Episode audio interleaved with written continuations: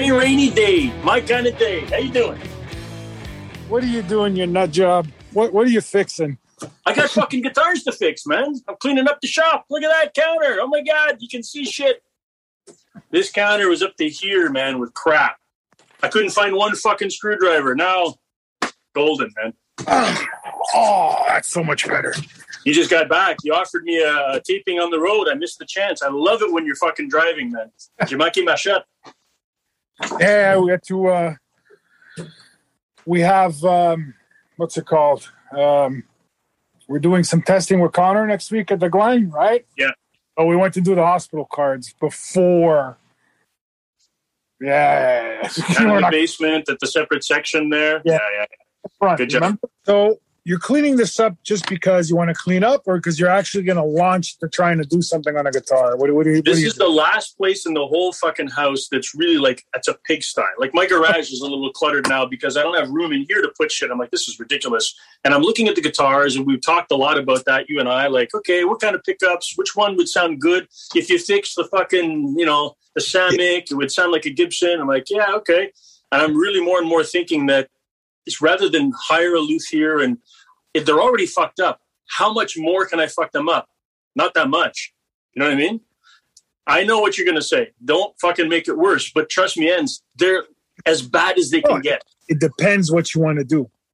I want to try my hand. I want to take a fucking guitar that is never going to be used in the current state and just fuck with it. I've got so much stuff. So much stuff. I've got electric staplers. I've got glue guns. I've got fucking wire strippers times 20. All this old construction gear from the fucking family company from a million years ago. Hmm. I won't say it's going to waste. If it's no good, if, if someone else can use it, I'll give it or sell it or whatever. You Hey? can eh? talk that stuff. Most Yeah. of it. Most Yeah. of it. I have an arsenal of tools at my disposal, and it's a shame. It's not only for that; it's for kids' crafts and stuff. You know, like you want to make glass, fucking cut something that's weird. I got everything, man, everything. So Cool. it's finally, it's finally coming together. The shop is now going to be whatever it needs to be for the family and for for me, so I can fucking fix shit. It's exciting. The last fucking stampede, and then I can convert my garage into a you know, like a big tools slash workout fucking pump iron, invite the fucking boys over to drink scotch. That would be the kind of thing That sounds like a plan. Yeah, right? It's going to be fucking awesome, man. I can't wait. Who cares about all that shit? Apricot sludge! Fuck yeah, man! I'm fucking stoked. I can fucking kiss you, man. I'm so excited. You have no idea. I've been on this body buzz since you fucking posted the video at 10 p.m. on Friday. So tell me about apricot sludge, man. Go. I don't know. Do you want me to post another one tonight? fucking I'm to I save want you to post every day. I want Yeah, Apricot same. Sludge to be out there, man. I want the website. I want the podcast. I want everything, bro. Yeah. Actually, thank you for reminding me. I got to go check the website thing. Yes, yes, thank you. this week, definitely something is going to be coming. If it's tonight, if I can get down there and finish that mix I wanted. Right on. so let's just be clear for anyone watching this. Apricot Sludge is Enzo's band name, his official uh, original music name, I suppose. Is that the right one? What do we call it? The not so super group? Yeah, there it is. There it is. Not so super group. Listen, I like what the, post that you did. Like you duetted your own thing, and you said another Soul Mason goes rogue. I'm liking that. That was me. That was That wasn't me. I thought that was you.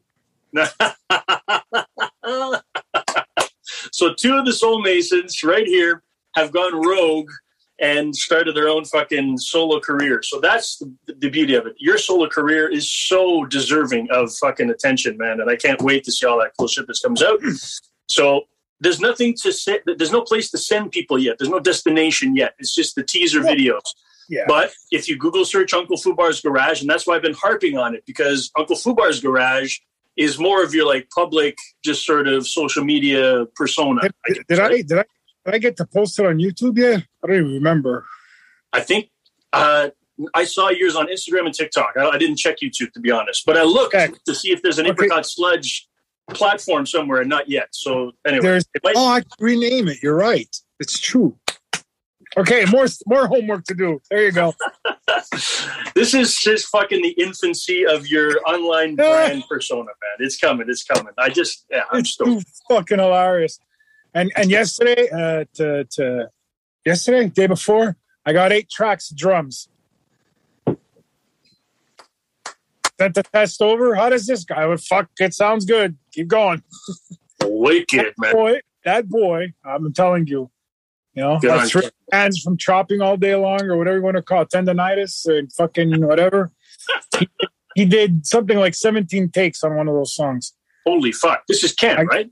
This is Ken. I go, well, Ken, what are you doing? He goes, Do you want them all? I go, fuck no. Pick three that are good, send three. He goes, oh, none of them are, are good. I just want you to hear them because I'm still working on what I want to do. Wow, that's dedication, man. That's great, man. You see, all of this fucking trickle down effect is happening in the strangest places where we're just fucking spouting our stuff. This is what we're doing. This is what we're doing. This is what, whether you fucking like to listen to it or not, this is what we're doing. And I have like every respect for Ken. He's, he's I know it's affecting him. He's fucking, he's thinking, and you're pushing. Well, what I'm happy about is that he's getting used to working within that world, the software, the, the hardware. You know, like now he's like, oh, that button, okay. You know, Yeah. Yeah. he didn't call me. He fucked something up and he figured it out on his own. And you know, I'm like, okay, buddy, you're good. saving you a trip to have to fucking go and make things okay in people's systems. Now they're fucking becoming independent. That's great, man. I'm just so excited. See the impact you're having on the world, buddy. You're you're taking us all down with you, and I fucking love it. Amazing, amazing. But he's so he's so fun to listen to. He's so different, and it, you know, like I keep harping, you know, like you're one way, Steve's one way. He's totally different. Yeah, yeah. His his rudiment, he does not come close, anywhere close to Steve on his hi hat work. Not even you, but the double bass. You guys, there's wow. Yeah, right.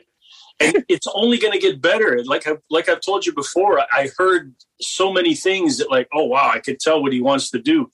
And you're like, yeah, I can hear what he's trying to do, and he's not there Yeah. yet, but it's coming. And it's like it's like the beginning of pandemic when we're just starting to figure out, you know, cakewalk and all this shit. Like, what does this do? Now it's like, no, no, no, it, it does it, but you got to tweak, tweak, tweak, tweak. We're just tweaking, man. It's getting better. The quality's getting up there. And and I know that he he listens to your drumming and he listens to Steve's drumming besides all the other drummers. You know, he listens to, and he's like, he is a sponge, man. He really is a sponge. The kid, the kid, he's seven years old. 47 year old kid, 50 year old kids. It's all the same. Yeah, yeah, something like that. So I I caught, albeit I didn't catch it live. I did catch. I saw the end.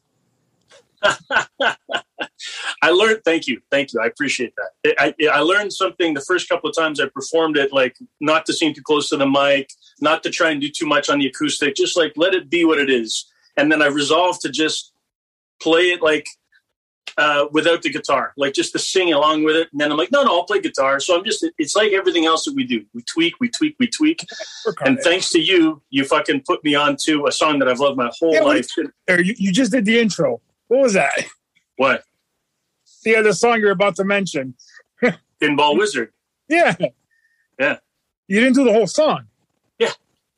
No, because what I saw was just you on the acoustic. Oh no no no! Sorry, I didn't perform it live. When I said do, I recorded. I mixed the video to. No no no. That's it's going to be this weekend. It'll be the All premiere right. performance of that. It's the one I'm most excited about of all time. Listen, I've been playing the same 12 songs for so long now. It's kind of like they've lost their luster for me. So this one is new, but it's also I think my best performance on drums so far because it required me to practice. I practiced a whole day and a half, and you know me, I fucking hate practicing. I know. I'm Mr. Uh, this guide track I'm going to redo. No, it ended up being in the master of everything, you know. So this one I worked, I worked. It's not perfect, it's not great, but it's it's my best work so far. So I'm excited about Cool. it. Let's get about it. Cool. It's all your fault, bro. you're doing it Saturday?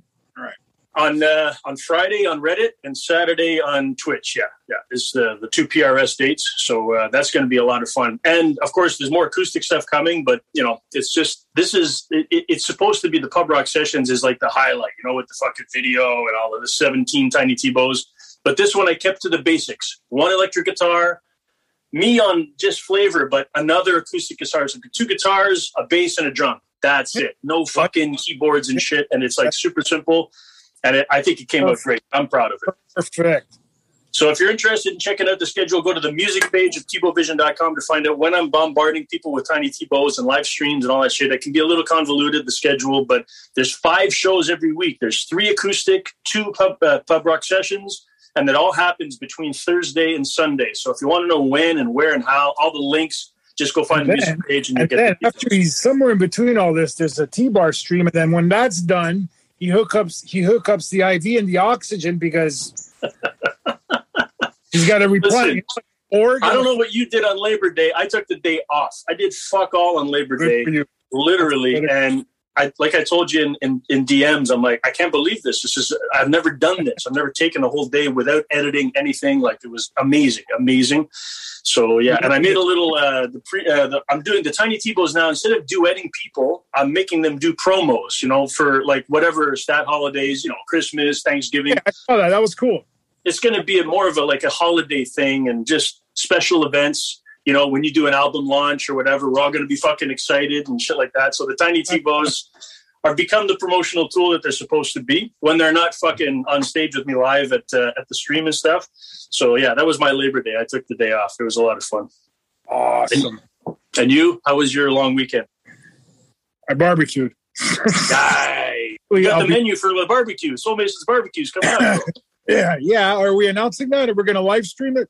I don't think we should live stream. I think we should maybe just take a few pics and show off fucking Yeah. Steve and Jim hanging out, like coming out of their fucking maybe cage. wait. Uh, is there anything to release that weekend? No, unfortunately. Well, maybe I'll release it early. We'll see. Well, speaking of releases, I am been very motivated to tighten up. You know, my schedule is crazy, like you've alluded to. Although it's crazy, it's very hyper efficient for me. It works for me. I think everyone in the world who's doing multiple things needs to just find the right balance. So you give yourself a chance to hit your deadlines with a little bit of breathing room to catch up if needed, or sleep, or fucking get drunk one night, or do whatever. Like that's so important, and I'm learning every week. I'm tightening up the schedule, tweaking, removing Sleep things, adding new stuff. Hey, Sleep is overrated. but the schedule to me now is it's always been very important. I have to hit those milestones, but I give myself some leeway.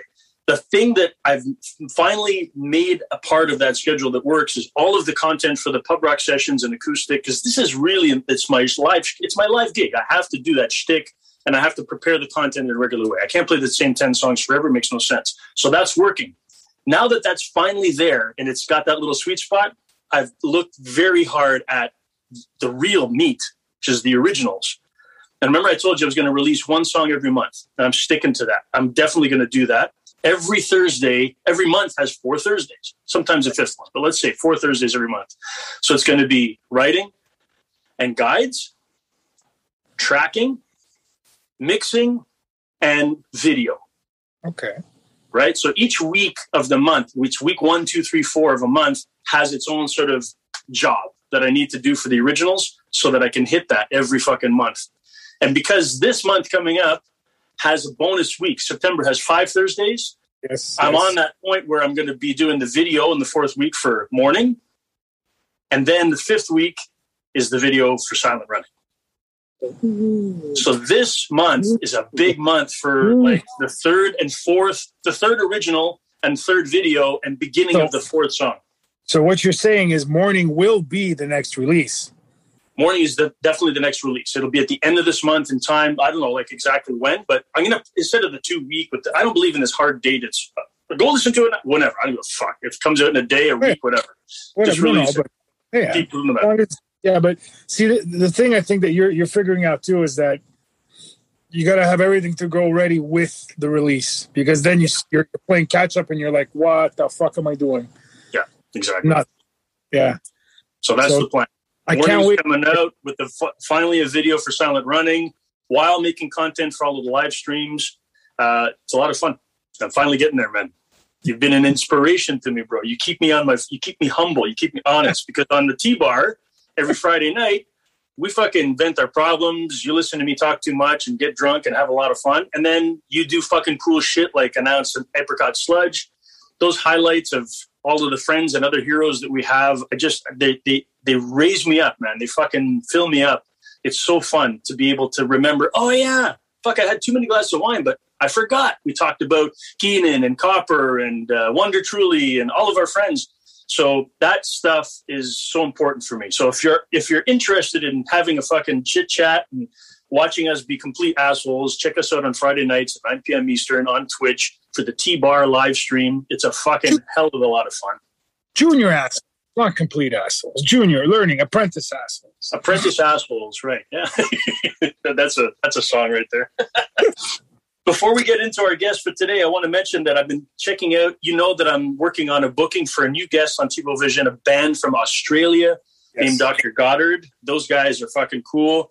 Uh, there's this fellow Manu from Greece who's gotten back to me, and he was a former contestant on The Voice, the Greece cool. episode. There's another couple from UK that I'm looking at, and a dude from Nova Scotia, which is I'm really excited about. He's an incredible metal guitarist who's doing all kinds of gaming theme stuff.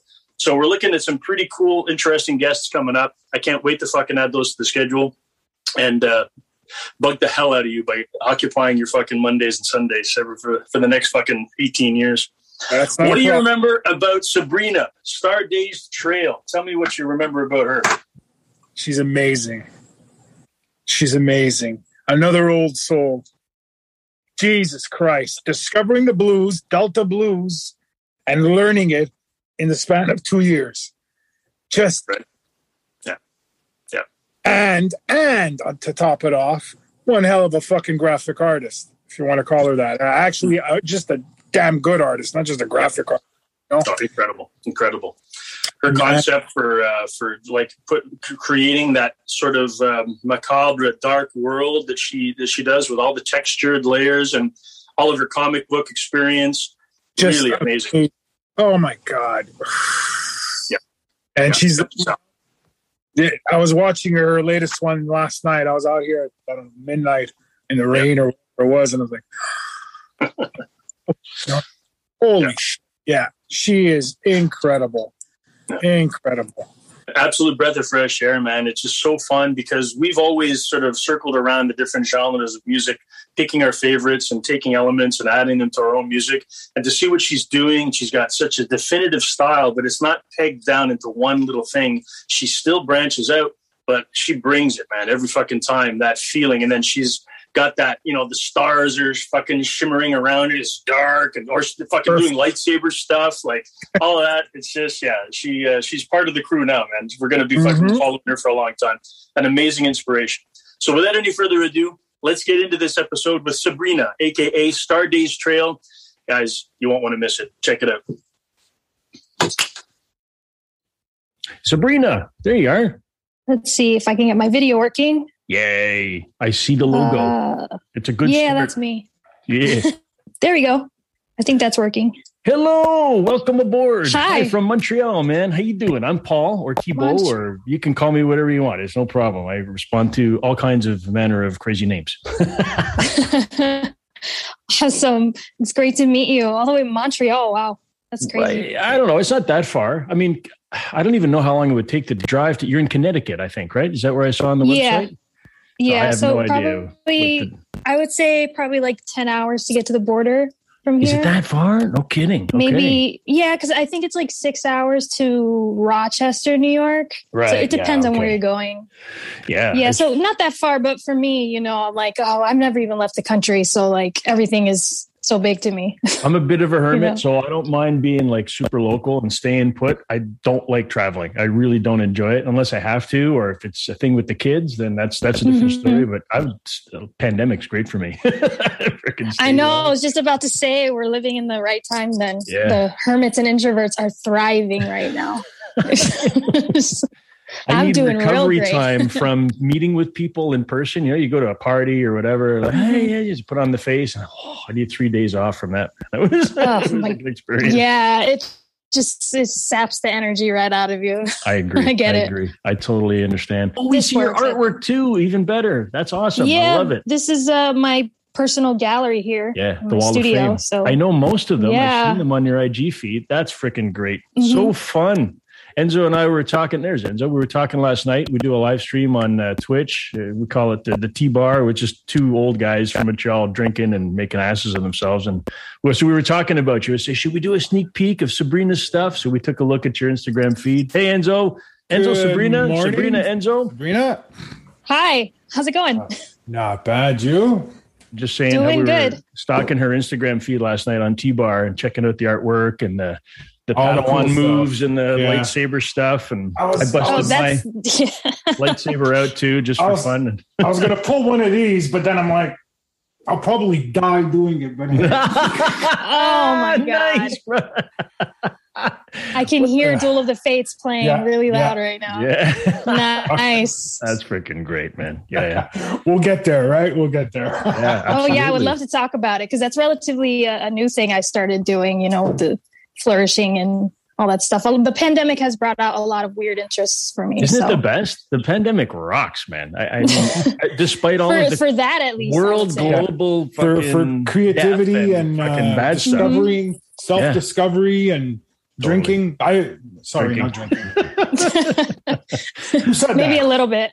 No special coffees for me yet. I'm, I'm on straight, uh, just uh, caffeine. Enzo and I, like I said, we were doing our live stream last night, and uh, I'm like, I'm, I'm, Sabrina's going to be pissed. I won't be sending the itinerary until in the morning. And I woke up a little bit late, and I got the kids this week, so we're just, you know, having a morning breakfast and stuff mm-hmm. like that. I was like, I got to hurry up. And thankfully, I found your interview with Austin, Austin Cabrera. Is that the right name? Yeah, yeah, and I'm like, oh, that's great. Somebody else that did homework for me. You know, I feel like I was cheating on the exam. so I could sort of, I'm scanning through to where you talk and I'm listening, like, oh, okay. So I learned a few things. And then, of course, I'm digging into other, uh, your other socials and stuff. So there's no way that I got to all of it, but that's the whole point. Enzo and I, we just love being able to talk with cool people and learn and then you're going to tell us the stories that are not on your feed and not in you know the twitter or instagram and stuff. It's the, the things that we don't see that we want to learn about you know and find out what makes you tick. Right. The itinerary doesn't really fairly represent you i don't feel. Not, it never does. So we leave it on you to tell us to fill in the gaps if that's okay with you.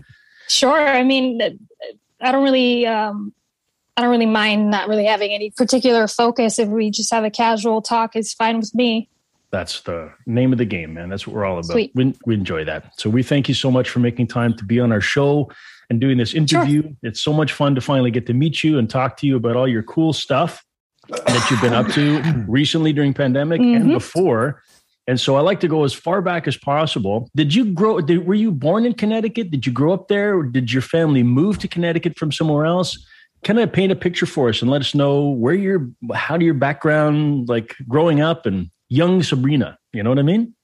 Oh, geez. Um, man, do we have to go that far back? in, uh, in, so far as you're comfortable telling us, it doesn't. You know, I mean, we're not digging yeah. for, uh, for for you know for stuff here. Just uh, just uh, give us an idea about young version of you. So yeah, I was uh, born and raised here in Connecticut. So I live in New Britain, which is right outside of Hartford, smack dab in the middle of the state. Um, my my mom was actually from New York and her family had moved to Connecticut where she met my father's family and they've known each other since they were kids, you know. All right. Um, I think my mom was, yeah, my mom was like 13 when she came here and met my father's family. So, uh, they've been here. My dad's been here a long time. He was actually born in Puerto Rico, but he came here when he was six months old.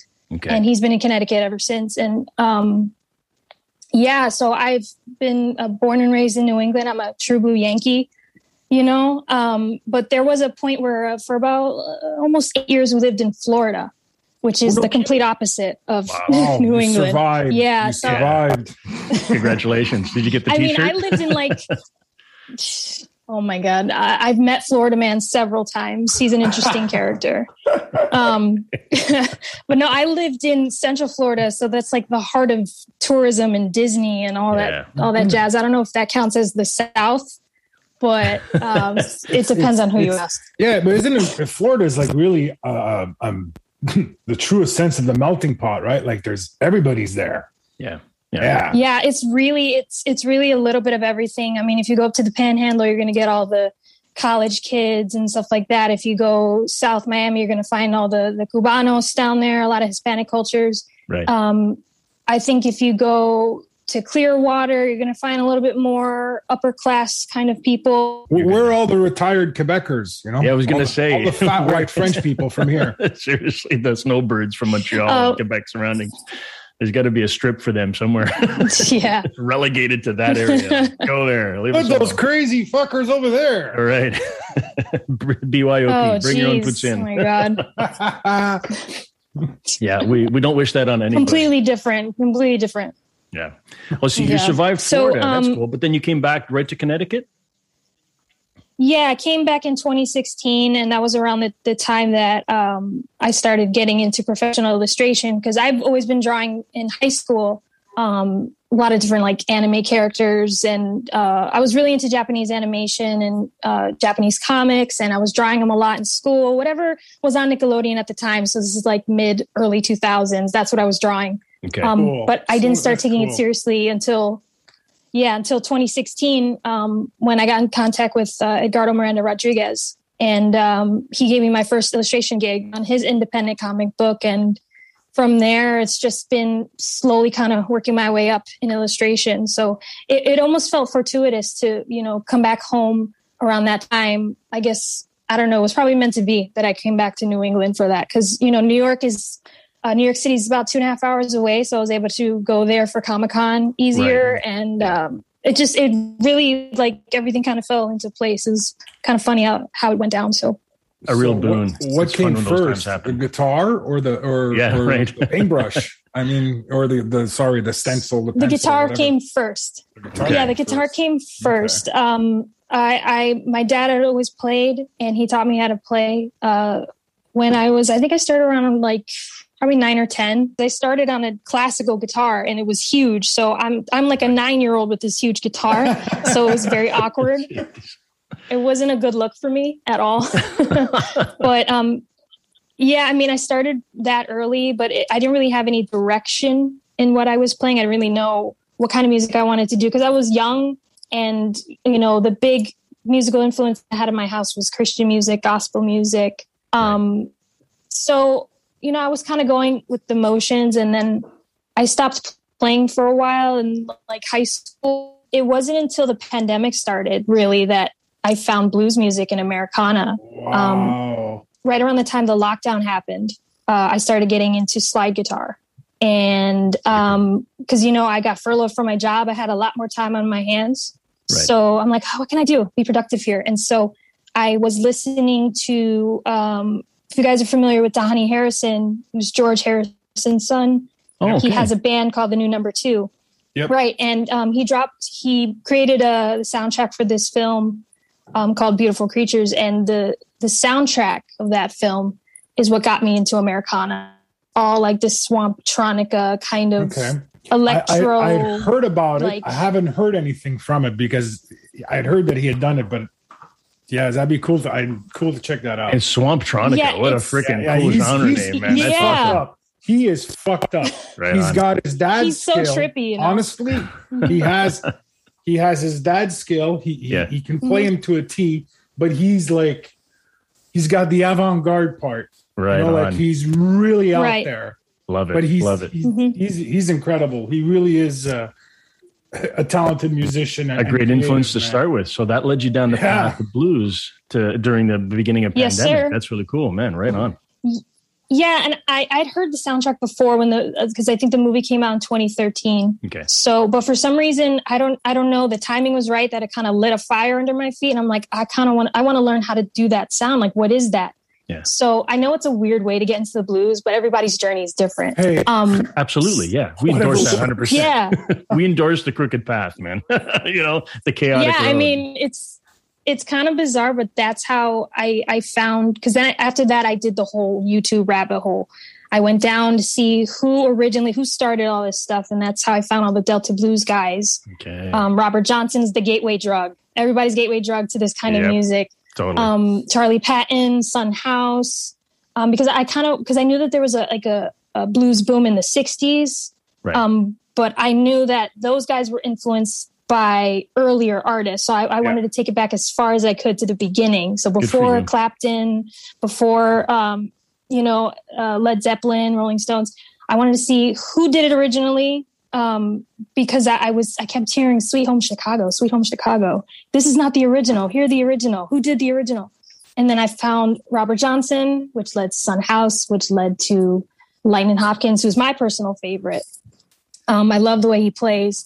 Uh, so yeah, that's what I was doing throughout, you know, my furlough, um, learning how to play slide. Um, so yeah, I mean, it, it's weird how in a certain moment in your life, like you can hear certain music that you've heard before, but for some reason, I don't know, like the stars aligned and it just like, you know, kicked me into high gear. And I was like, ah, I got to learn how to play this music. That's awesome. You know, so I've really enjoyed it. And it's, it's really opened up this whole new thing for me, especially on social media. I've met so many people and, um, here I am now talking to you guys. So yeah, it's, it's, yeah. it's really cool how that happened. I'm you have a hundred new demographics that you didn't know about. Like, what are these middle-aged freaking weirdos, uh, blues fans? Okay, sure, which come in all different fucking colors.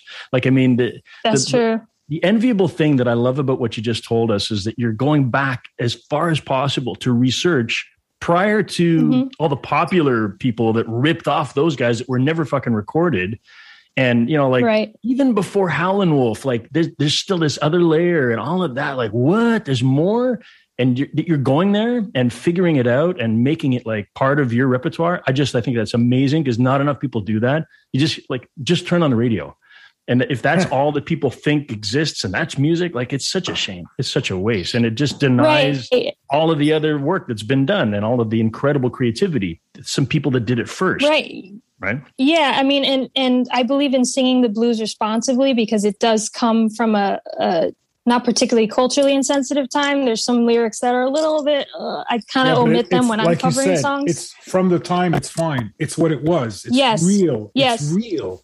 You know. The yeah, it's real. It's for sure. But I just didn't want to be ignorant about it yeah. and not know what I was talking about. So I wanted to do my research. I mean, I found myself going back to how to the the people that came and colonized Appalachia and and where that music came from. A lot of Irish and Scottish people I had no idea about.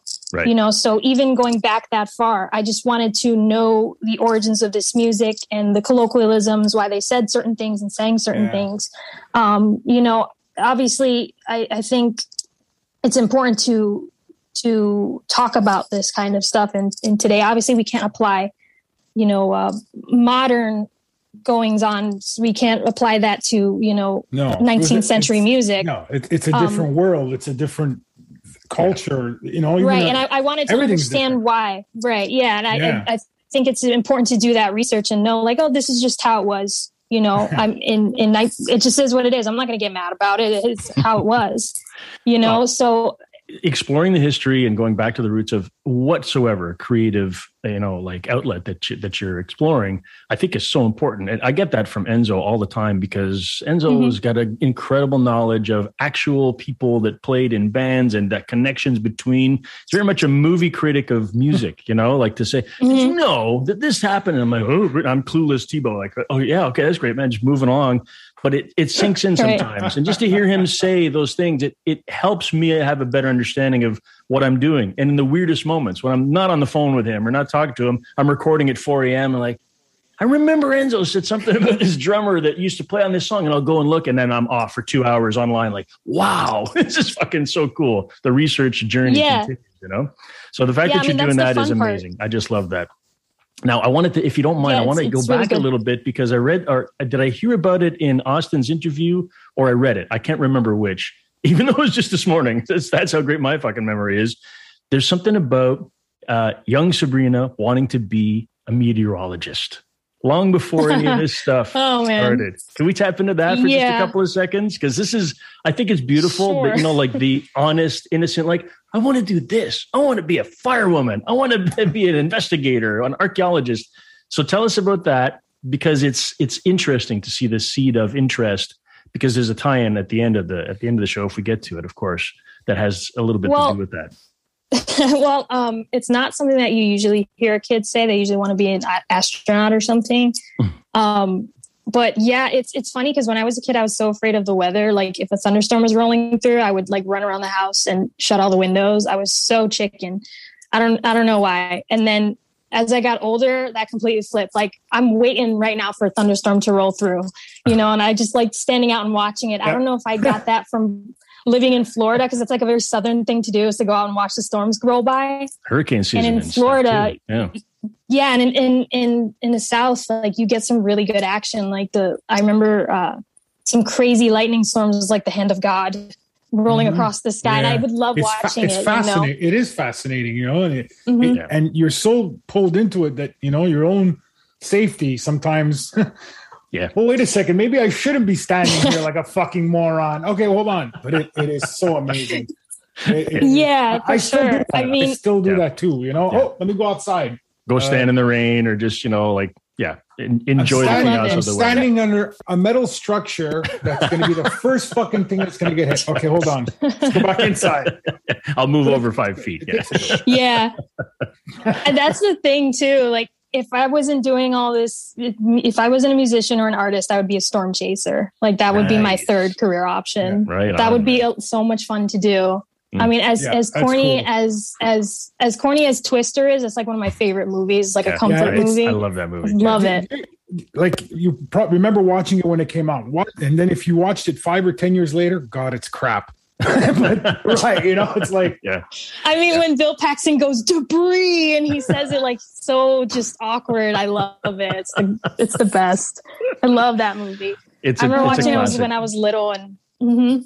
yeah. So, uh, like, yeah, I wanted to be a meteor. Like, I wasn't. I, I remember watching the Weather Channel a lot. Like, Jim Cantore was in my house all the time, you know, on the Weather Channel, and I, I I remember having an actual like kit. Like a, a meteorologist kit or whatever to like you know measure the wind speed and all this crazy Right stuff. I kind of fell out of it. Yeah, like it was like the, probably one of the nerdiest things that I've ever done, which No, is saying even, a lot. Even back at such an impressionable young age, you're you're into it. Like you, you get in the gear. You're just like, I'm equipped. I'm ready. I'm doing this. Like you take it Mhm. seriously, and yet you know, like it's it's just for the best reasons. I think that's wonderful. That's really really cool. More people should do that. Just a little anecdote Yeah. to that. My uh, my uh, my oldest daughter, she's a, uh junior. Uh, juvenile diabetes she was diagnosed uh, a couple years ago and so a big life change you know uh, injecting insulin and stuff and measuring food and all this kind of crap poor thing has to deal with that for the rest of her life but as soon as that happened and she got over the hump of the mental like okay this is this is now my new life she started Mhm. to say i think i want to be a medical scientist i think i want to figure out how to fucking cure this shit. You know what i mean? Like this is it's a new thing. I, I hate it. It sucks. I'm dealing with it. I'm going to fix it. I'm going to take care of it.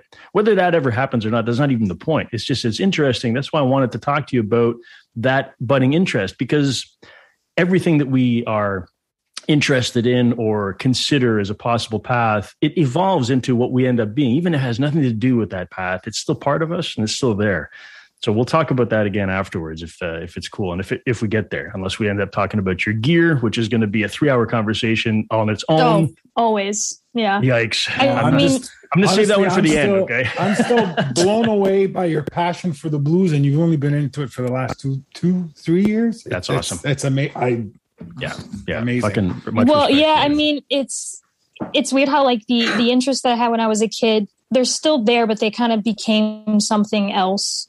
Um, like my interest in meteorology and, and weather phenomena. Like I, I ended up doing um, a real short, like six page comic that was kind of personifying. It was like like world building and personifying certain uh, phenomena of the weather. Mhm. um so like it be it might it mixed with my love for fantasy and and folk and legends and you know kind of creating my own thing and, and visual media so it just kind of evolved over time and became something else so it never went away like Yeah. i would love to storm chase right now and and and and do that kind of thing and um i'll be watching the hurricane that's hitting uh new orleans Yeah. uh Yeah. I'll be watching that, see how that goes down. It's, doubt. it's just, it's fascinating to me. I love that. I love things that are bigger than myself. I try to focus on. Um, it just, it, it's a good way to clear my head of all the stuff that's happening on the ground level, you know. i think that's very important but yeah, it's That's just over time. Yeah. Yeah. We are going to talk about Signs of a Storm Brewing closer to the end of the show because I want people to know about that and where they can find it um, and how it ties into this uh, sort of bookmark bookend uh, of the story that we're going to tell about Right. that you're going to tell about yourself. But that whole idea of taking the 10,000 foot view or the 10 million foot view uh, it's so important when I'm having a bad day or shit that you know shit's going really bad, and it's just like, okay, you know what? It's not about me. It has nothing to do with this like the tiny moment, this sliver of time. It's like everything else that's happened right. before me and everything that's to come.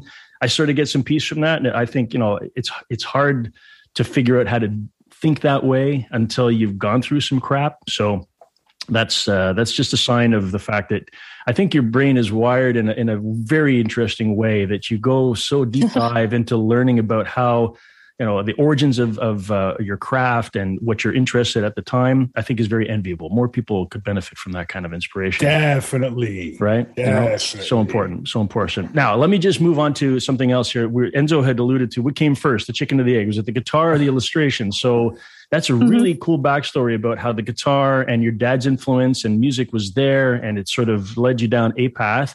But then of course there's this whole idea of illustration and how that became a focus for you before you met uh, Edgardo. Um, I just mm-hmm. I, figured that there's some beginnings. Like when you know, um, I tell my kids all the time, so you want to learn how to skateboard, you got to suck for a little while, and you got to fall down and make mistakes. So when did you suck at illustration? How did that start? Because what you're doing now is beautiful. I love the craft. I love thank the, you the personality that you put in. I think it's, I would go so far as to say, immediately recognizable as Sabrina's work, right? It's got a very specific feel to it and it's so cool. But that had to develop from somewhere. So tell us about the uh, earnest beginnings of your illustration career. It's it's honestly really cool to hear that that you know because that's something that all artists want. They want that signature style that people can recognize as their own. And I've been trying to find that for so long. I've been drawing since I was like, I don't probably around the time that I started playing guitar, maybe a little bit after, maybe 12 years old. So, and all my stuff looked like everybody else. You know, I was, I was drawing all the anime characters, just trying to copy and, and, and recreate what I saw, but I wasn't drawing anything that was specifically my own. That takes years to develop. You know, um, you spend a lot of time copying other people. Like it is, that's how it is. Even with music, you're doing covers, you're learning how they did it by copying. You know it is what it is. You never claim it as your own but you that's how you learn is by copying. And same thing with art.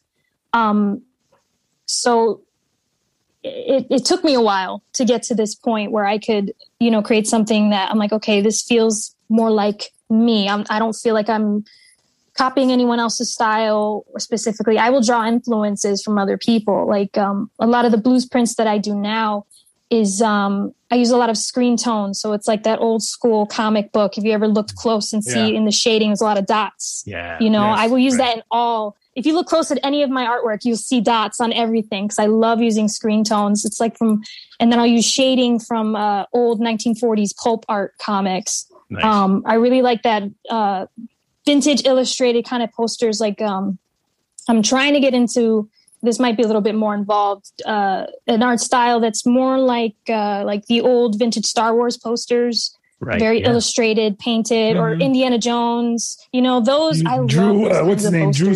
Drew. What's his name? Uh, Drew. Drew. Uh, Drew. Something with an S. Uh, yes, that's who you're talking about, right? His. Style. Yeah, I follow him on yeah. Twitter. He's uh, crazy good. Yeah, yeah, he's amazing. Definitely. Uh, Struzan, yeah. Struzan, Struzan, Struzan, yes. Struzan, something like that. Yes, that's the guy. I'm yeah. counting on you guys. Yeah, I, I love I his, his work. No, he's he's amazing. Yeah, he, it, it, but his style just work. It's like John John Williams.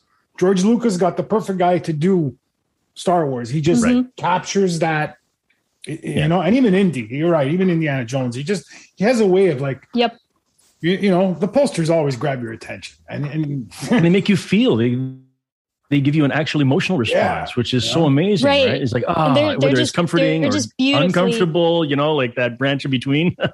right. And they're just beautifully illustrated. You can feel like the grandeur of Star Wars just by looking at yeah. the posters and, and the way that he captures the likenesses of Mark Hamill and Harrison Ford and Carrie Fisher. Like, it's just so on point. Like, for him to, because the whole thing that's that's important for artists i think is that we see things as they are especially like still life and we try to recreate them on paper or on digital canvas.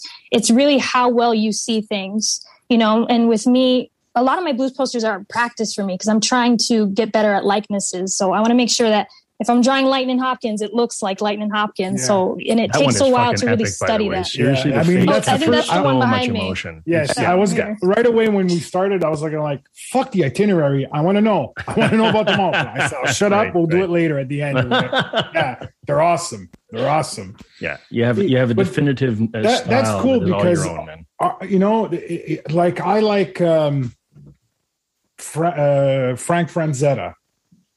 the Death Dealer. Yeah, the Death Dealer. That style, which is like goth. Uh, it, it's you know he's he, it's like taken out of Lord of the Rings or you know that kind of style, which is the Mordor side, like the dark yeah, side, you know, blood but, dripping axes, kind of like, but which is I, I very very that. common, right? I mean, I mean yeah. you know, there's so much expression in, in art today where it's like you know, okay, it's not just Picasso and and you know whatever those guys, but. Yeah. You know, like like Drew, his thing is he makes his characters look heroic, even though they're their heroes. They look heroic. You know, right? There's they pop. There's something to it. You know. And that and too is a lost art. Oh, I, I totally agree. It's very lost. And it's so much so like, I mean, if you go back, you know, a few decades and you say, okay, well, what was really hard to do was exact lines, you know, and exact like, you know, cir- perfect circles. And now it's the opposite. Like it's almost cool to say, not, it's almost, it is recognizable to have things that are not geometrically perfect, you know? Yeah. And to have that sort of right. awkwardness and that that weird shape and that oh, oh it's so retro. Well, no, that's where art comes from, man. It's it's not supposed to be perfect, right? It's, it's art and music, man. It's they, they go hand in hand. It's, yeah. You know? but to, to talk more about what you're what you're doing, your recognizable style. And the reason I say that it's not to blow smoke. Is oh, you know, we think you're so great. It's it, we come by naturally because that there's this absolutely unique thing that happens when you're at the point where you're talking about. You're saying it happens to all artists. You have to mimic others to get to that point of understanding your own uniqueness and say, ah, here's my twist. If I ever see another picture, just randomly surfing the net of anyone in armor or in a dark forest, and there's a floating guitar, or it's Luke Skywalker hovering with Gibsons above him and Yoda on his foot, that's nobody else has ever done that. And I'm just so glad to be able to recognize it as Sabrina's art. Like I just know right away, like, ah, yeah, that's, that's another way. What'd she do today? Like I'll, I won't even have to go and look at the name of the profile. And it goes further than that. It's the, that those, the way that the lines, I don't know how else this, I, I'm a D&D junkie. I used to play know, 130 years ago. I have the old mm-hmm. books, you know, like the original monster manual that I colored in and ruined, you know, like completely. Yeah. But there's an art style. Each of the different monsters is portrayed by a different illustrator at the time of Gary Gygax and all that stuff. And you recognize the this guy drew those monsters. This guy drew these ones. It can yeah, be the same has their yeah. fucking scene, but it's completely different styles. And I get that from you right away. I don't know if it's uh, if it's if it's something that's evolving or changing, but I find it instantly recognizable. I can tell you from looking at it, and I, I can't wait to see more. That's the whole point. That's why we wanted you on the show so we could talk more about it. I, I really appreciate that because um, I've been trying to find a way to marry my illustration with my music right. and all my other interests. So I feel like that Luke Skywalker one is a is a really good example. Totally. Um, because it's it's it's my it's my artistry, it's my love for fantasy and and the hero monomyth with music. Because um, those guitars, those two guitars that I featured in in that illustration, those are like those are my go-to's right now. I have a recording king parlor and I have a Mavis uh, mule. So those, I was like, if I was going to draw anything with Luke as he's training on Dagobah, it's going to be my favorite guitars. you know, right. so it's it's it's really just expressing my interests, and other people seem to like it too. So I'm like, okay, yeah. I got it. You know, so it's it's it's really um, it's really trying to just express everything I love, um, but put it all together in a way that's cohesive, which is kind of how I came up with the whole Stardust Trail thing. It's kind of my version of the Twilight Zone, you know, where it's a, a place where any of my imaginings can occur. Um, it's not really sci-fi; it's more fantasy than Rod Serling's creation.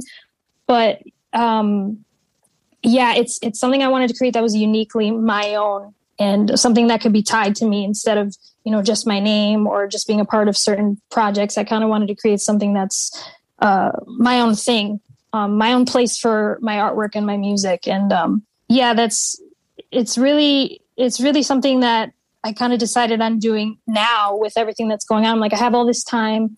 It's time to create. Um, how can I how can I finally say what I want to say? Um, in a world that's so saturated with art and music and everybody's, you know, vying for attention. But I kind of wanted to do something, something different that felt unique to me, but I'm not trying to be like this, you know, this huge general artist. I kind of wanted to have like my own niche, my own little corner mm-hmm. of the mm-hmm. universe. And that's it. And you guys found me in it, just stumbling around.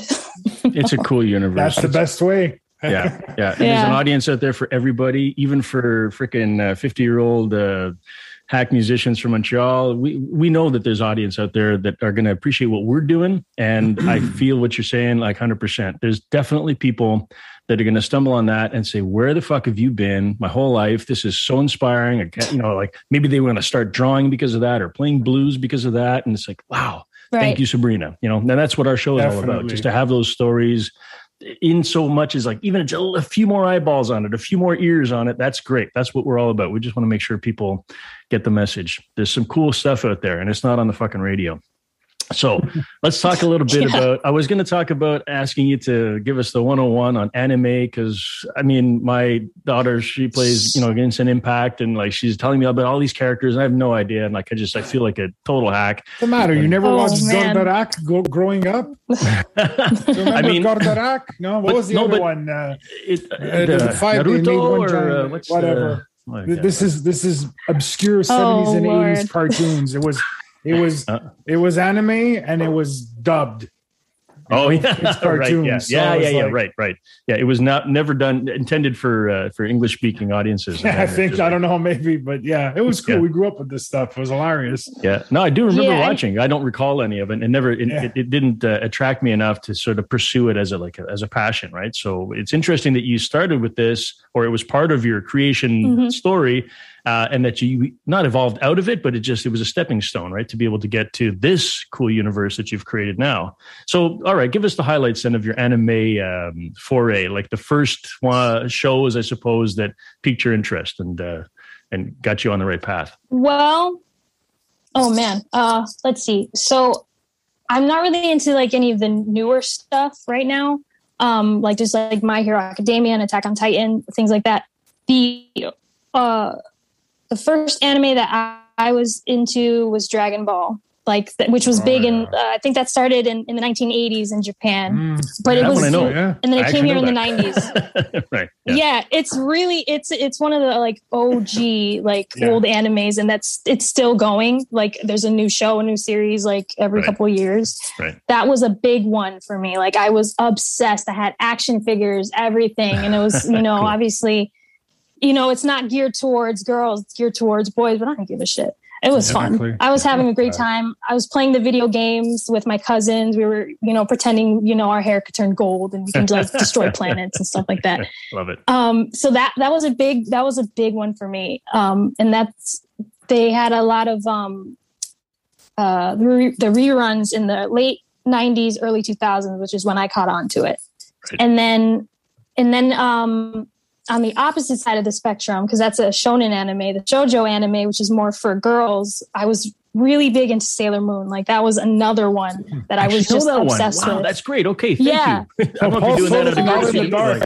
Wow, I know yeah, that. They're, they're classic ones, so you should know them. You know, they're the big, the big ones that people usually think of first. So well, on one hand, how old Sailor Moon is, but I was I remember watching on Netflix oh, with girls when they were younger. So I mean, maybe it's a recent iteration it's, that I'm aware of, but, yeah, it's, but it's I know it's been around for a long time. So that's cool. Around. Right on. I'm just proud that I know a fucking show. right. yeah. Well, it's crazy because I, I was into this this one anime that was heavily boy centric, and then this other one that's really girly, and like I was just having a good time. There were fun stories That's that That's you know just counts. sparked my imagination. yeah, and I was those were the characters that I was drawing. And then later on in the early 2000s, I was getting into Yu Gi Oh and mm. Inuyasha. Right. I had all the Yu Gi Oh cards, and I think I still have them in my drawer. I'm not giving them up. No way. no, um, no, no, no, But yeah, like all these classic ones. No, I'm keeping them. They're staying yeah. with me. Um, if it's not already yeah, worth are, money, it's gonna be worth money, right? That's collector stuff, man. How, That's a huge business. How excited are you for uh, Visions? Very. Oh my god! I did you like the trailer? Okay. I love the trailer. When yeah, I saw was, him unleash the lightsaber like a katana, I was like, I was like what? what the fuck? I'm like, It I'm was hoping, amazing. I'm so I'm so hoping because you know that's he does draw. George did draw from, you know, samurai movies. We all know that, you know. I mean, And- look how the Jedi are dressed, you know? Exactly. Like they It's, got you the know, But but I always contend that they look like samurai, but the code is Templar. If you know That's anything true. about the I can see that. It's, Yeah. it's more Templar. And That's George interesting, yeah. up. yeah. Very They're- cool. If you know Yeah, anything about well- the Templars, it's very okay. Wait, we're going off track. Sorry. No, but that's it's, it's really not. I mean, it all ties Um, in. It's no, not because I don't know if he knows. Do you know what Visions is? Star Wars Visions. I, I do, and I, Okay. I'm getting the reference with the Templar versus the Samurai. No, I- no. The Star Wars Visions is going to be a new. When is it? January? Is it this year or is it next year? No, that's yeah. I don't remember. I think it's this year. this year, right? Yeah. I want to a say it was this year. So it's anime meets Star Wars, and it's Right. beautiful. The animation is incredible. It's stunning. Yeah. I mean, I don't know why this wasn't a thing earlier. Like, I think everything should be anime if you ask me, but that's just me. It's just beautiful artwork.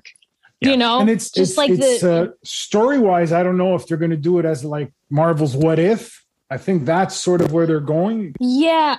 I don't know where in the Not sure. chronology it happens. Yeah. I don't know where in the story it goes down. I don't really care. I just want to see it. Like it's I just beautiful. want to see. Yeah, you know? you just you want to see I that ba- the, see the, the battle of Naboo. Those three in anime. That's what I want to see. right. but yeah, like I mean, what what what they're doing in the East with 2D animation because I know everything over here is is CG. Like Disney Yeah. is dead set on CG, Pixar CG, DreamWorks CG. So I love that in in Asia they're still holding on to that beautiful 2D animation. Yeah. Not that it's better or worse than the other, but it's, It's just, a different I want yeah. I don't want it to die. Yeah, I don't want it to Yeah. die and be lost. Do you? Do It's you? beautiful Paul, I'm what sorry. did. We're, we're, we're taking this over. Did you at see? Not at all. Uh, This is awesome, man. I love this. you, you know Dave Filoni, obviously. You see his little illustrations that he does. Did you Mhm. see the one that? Mhm. Yeah. I Yeah. see, and he started as an as an illustrator, which, like he said, this doesn't exist anymore. But you know the the worth of like he conveys so much in that little fucking drawing that he does. You know? I mean, during the Olympics, did you see the commercial that Taco Bell has? They had like an anime. Did you see that? no, Taco Bell no. has an anime. Yeah, we have it's to like find that, Paul. it was- seriously. it was Yeah. It was like called Nacho something, and it was like, is this real? Because it was stunningly animated. I'm like, is this Wow. a real anime?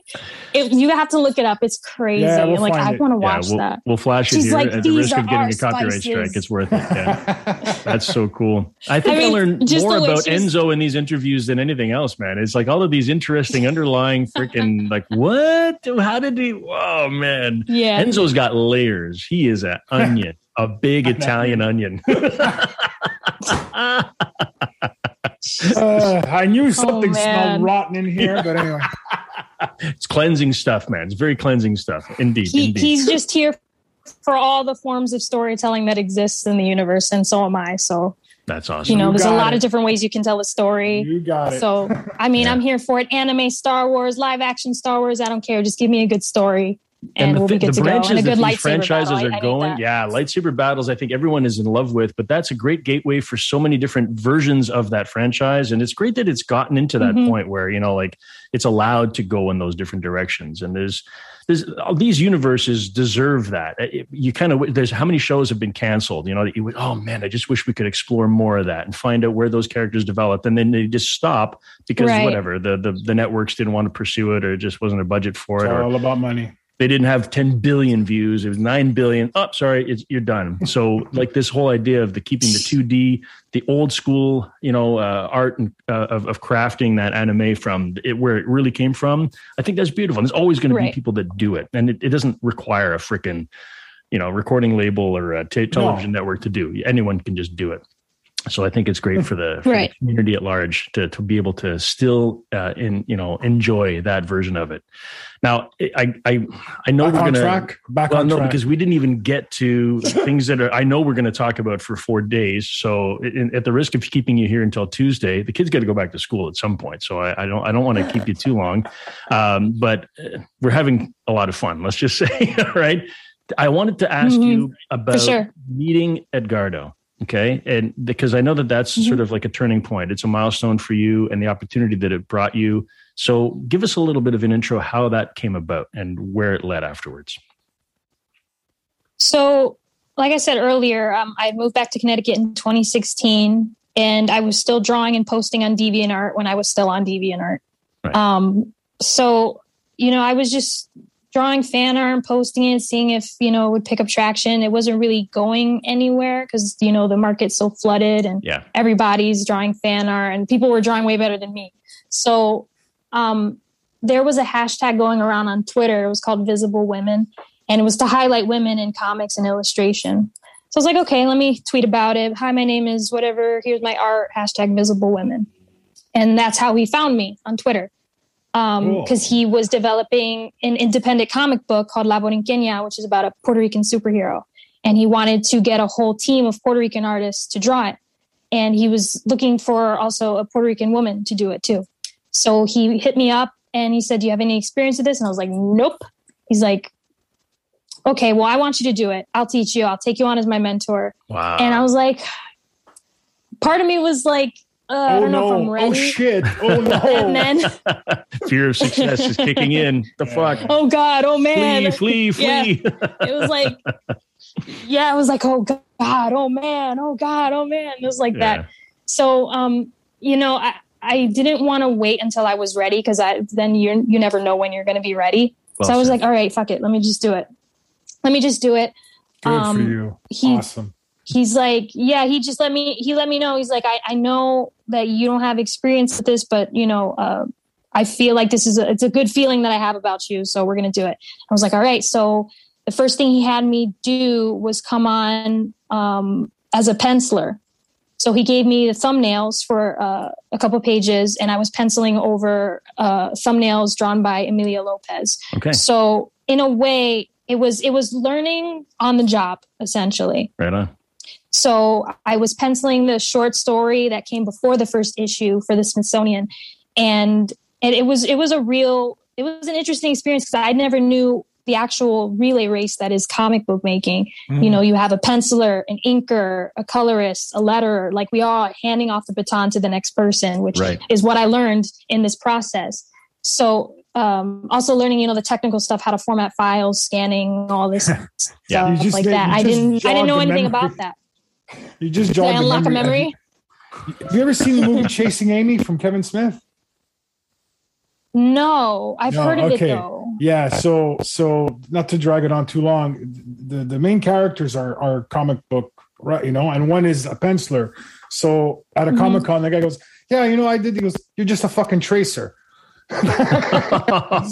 like All you do is fucking trace, and they're fighting each other." You know, Oh, But it's- oh it's- wow! it's cool. It's a cool movie. You should check it out. It's it's uh you know knowing Kevin Smith. If you know Kevin Smith, it's hilarious. Right, right. It's just like, no, I've I've heard that people too. I mean, people assume that I've- it's I've- just one guy doing everything. No, no. It's- so many different resources into that same it's same not work. I mean, it can be. It can be a single person if they're you know do a creator own thing. It it's Right. you know I've I've done that where I've inked and drawn and and done the whole thing. It just Right. it's a it takes a longer time with just one person, and it is a real it's a daunting task to do. Um, so you know I did uh, as time went on with La Borinqueña from there, I, I did a lot of inking work. And a lot of people think that that's just tracing. And I'm like, no, it's No, not. You it's have to make sure your job is no, it's not. As an inker, you have to make sure that the lines are readable for the colorist. So the colorist knows what object is what, what to color what, that it's clear and it's clean. You have to make sure your line weights are diverse so that not the image doesn't look flat. You know, Yeah. so things that are in the foreground are going to have a thicker line. Things in the background are going to have thinner lines. You're going to have Wow. your shading. it's it's, It's a incredible. whole, it's a whole process. For granted, man, a comic book. Ah, it's, Mm-hmm. no, man, Right. the work that goes into that. Yeah, it's ridiculously complex. Like my my back pain would say otherwise. You know, like it's not Exactly. work. I'm hunched Exactly. over this iPad. No, oh my I- god, I I haven't know. stood up for fucking three days. Like, oh, and you hear the cracking. Wow. It's like ridiculous. Yeah. Oh, Yeah, way too much like it's it's really it really is like your your whole body is is getting involved in this one task because i find myself getting really tense especially if i'm if i'm uh, struggling with a particular piece um, what i find funny is that when i'm drawing a character i find myself making the expression that that they're doing so Cool. if they're like this I'm drawing like this. like, I don't know if that's a weird artist thing. No, and your know, face man. gets That tired happens to you're me a lot. "Ah." That's fucking inspiration. That's awesome. So Yeah, like yeah. yeah. so like you that's how that's how like mentally connective it, Yeah. it is when you're drawing some but like yeah like it's it's really a lot it's a lot more involved in what people say whether it's traditional or digital because that's also a big debate whether digital art is even art. Oh it's easy. You're just drawing on a computer. I'm like Oh, bullshit. Okay no, you still- take one of these and you draw real quick. Yeah. it well, takes a lot of skill and it's a lot of years. Like this took me a long time to get to this point where i feel even moderately comfortable creating something you know um Hmm. and i'm i'm i'm still i find that i'm still learning on the job even now i'm, I'm Yeah. i've gotten some commissions for album artwork and i'm still learning on the job you know bouncing ideas off my client and trying to figure out what works best and how to uh, work on composition all this technical stuff. I'm always learning all the time. It What a never great stops. process. but it's it's very yeah it's very involved and it's it's it's really about taking what you see in real life and being able to recreate that whether it's lighting shadow anatomy things like that it's how well you can recreate what you see and put it down on paper it's a lot more involved than just you know just drawing on an ipad like that's that's i feel like is the common Listen. misconception it's a lot of Sabrina, mm. coming from somebody who can barely draw stick figures, trust me. you have all my fucking, you know. But I got to ask a question. Thank May- Maybe a, a, a, a backtrack. shoot. Were you into comic books also? Did um that play a, a role in in becoming an Right. illustrator or becoming an artist? Or And if you know? so, which ones were sort of the draw for your inspiration? Because there's so many like to choose from. yes Jeez, you go crazy with that. That that's Yeah. another world. Right. Yeah. I mean, um, so I wasn't into American comics. I was very much into Japanese ones. Okay. Like that, and that, that took over my whole space of influence. I was a big manga nerd. I still have all my 72 volumes of Naruto that I'm very proud of. That own the whole collection. Right on. Um, yeah. So That's I wasn't. awesome. I wasn't into like you know the. I mean, I watched I watched the early Marvel movies, you know, like Sam Raimi, Spider Man, and all that stuff. But I wasn't really a Marvel DC kind of kid. It was all the Japanese stuff because that's what was on TV at the time. If you go to Toonami or Cartoon Network, it was mostly anime. Yeah. You know, so I, I never really got into American comics. So when I started on Borinqueña, that's where Edgardo was coming from. He was coming from the American comics side because I think he had uh, written for Marvel and curated Okay. some Marvel ga- uh, galleries and things like that. So I wasn't really familiar with it. I'm a little bit better now um, with the history of it and stuff, but uh, it was very much Eastern artwork. You know, a lot of like um, Astro Boy and things like that.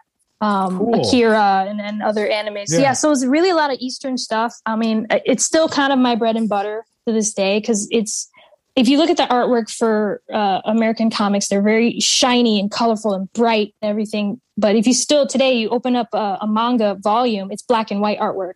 They're Right. still using this like this. It's almost classic black and white artwork, you know, and it's it's very rough around the edges and it's not very polished um, compared to the anime. But I don't know. I just I'm drawn to where that's gritty, kind of like straight on, very straightforward kind of artwork. So that was always my inspiration for that. I, I, That's the I'm whole story, Venture to say, well, no, but I, I don't. I mean, brash or not, I'm just going to say it. it. It's sort of for me, it seems to tie into what I perceive as as your current style from a viewer. Like I'm not trying to pretend to know 100 percent where your your aspirations for that growth of your creativity. But when I look at your artwork and I feel that sort of that dark, and you mentioned Twilight Zone, and I, I get a better appreciation immediately because we're tapping into some other franchise to sort of borrow a flavor from that. Mhm. But I get that. It's like that. It's dark, but not always scary. There's hope. There's mystery. There's like what the fuck, and then and still like ah, you're in a you're in a comfortable place in the dark. You know what I mean? Like that is a wonderful Right. feeling to create. Um, I just wanted to mention there's an analogy that I because I watch uh, Critical Role all the time on YouTube. That's been my pandemic show. I don't watch TV or Netflix or anything. I go to YouTube and I watch my three hour episodes. Try and get two in in a night to catch up on two full campaigns of this fucking D and D bunch of crazy voice actors, and they always make a point to show off the fan artwork. And it's a whole segment of the show for like a good 15, 20 minutes, depending on how many artists have submitted stuff. And you see everything it's not stick figures like it's not like you know baby drawings but it's still like there's very new artists and like obviously super fucking accomplished ones, and you see them side by side in five second, you know, clips. And you get a sense of like, oh wow, that one, this guy's going to be amazing on, but this girl's got him beat. You know what I mean? And like, mm. and it's awesome to see the slideshow of everyone trying to portray this this cast of characters that are on the show in their own way. And mm-hmm. the, the, light the dark the scary the nuts of the funny the goofy the cartoony. And it's great to see all the different like um, what it takes to fucking get to the point of being able to truly express yourself. And to hear you talk you can always sort of tell where someone is in their creative life by the kind of things that are plaguing them. You've covered years of growth as an artist yeah. just the way that you're talking right now. Like i'm worried about these little details. Like holy fuck like enzo i'd be lucky to draw a stick honestly man you know and it's really enviable. It's so cool to see. And yet you know uh, there's more to come. It's not it's not even close to done. Um, so all right that that's a very cool insight into how you and edgardo sort of that connection and where it led you. So i wanted to ask about one sort of maybe uh, unrelated question here before we get into some of the current stuff. I wanted to know about mm-hmm. overcoming mm-hmm. shyness because it occurs to me that if you'll permit me, that you, you don't seem like a, an extroverted. Hey, look at me, you know, like I'm. This is. It's like like most creative and talented people. Well, I don't know, and I, I wanted to before forcing you to talk about that. All right, I wanted to tell you a story about my own shyness because I'm a musician and I'm mm-hmm. online and I'm such a social media whore, like posting my fucking stuff all the time. And some I've been accused of saying, you know, people say, "Wow, you just you're so comfortable," whatever. Like that is not the case at all. And I remember my first gig, and I was probably 17 or 18 years old. And I'm in a cover band, and I get a booking at this bar, and I was so excited. And then I realized, holy fuck, I'm playing a live gig in front of people. And I literally, the, the curtain opened, and I'm and I turned around and I faced the drummer the whole fucking show. Like the entire show, I was not looking at the damn audience. And they're telling me, turn around, man, turn around. I'm like, no, I can't, I can't do it. And I'm singing to the drummer because that's what I was used to doing. That was the only thing that made sense to me. It took years to be able to just mm-hmm. face, mm-hmm. you know, the audience and then interact with the audience and to do fucking podcasts and all kinds of stuff.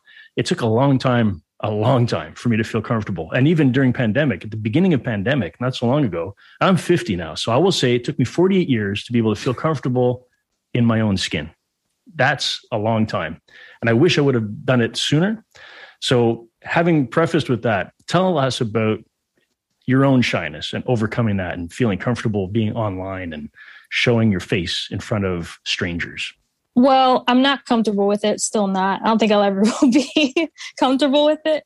Um, like, I mean, I don't know. I I do. I see some other people on you know on Instagram that you know they have lives, live shows, live streams all the time, and they seem so at ease at playing and singing in front of the camera, even if it's just by themselves. There's no one around.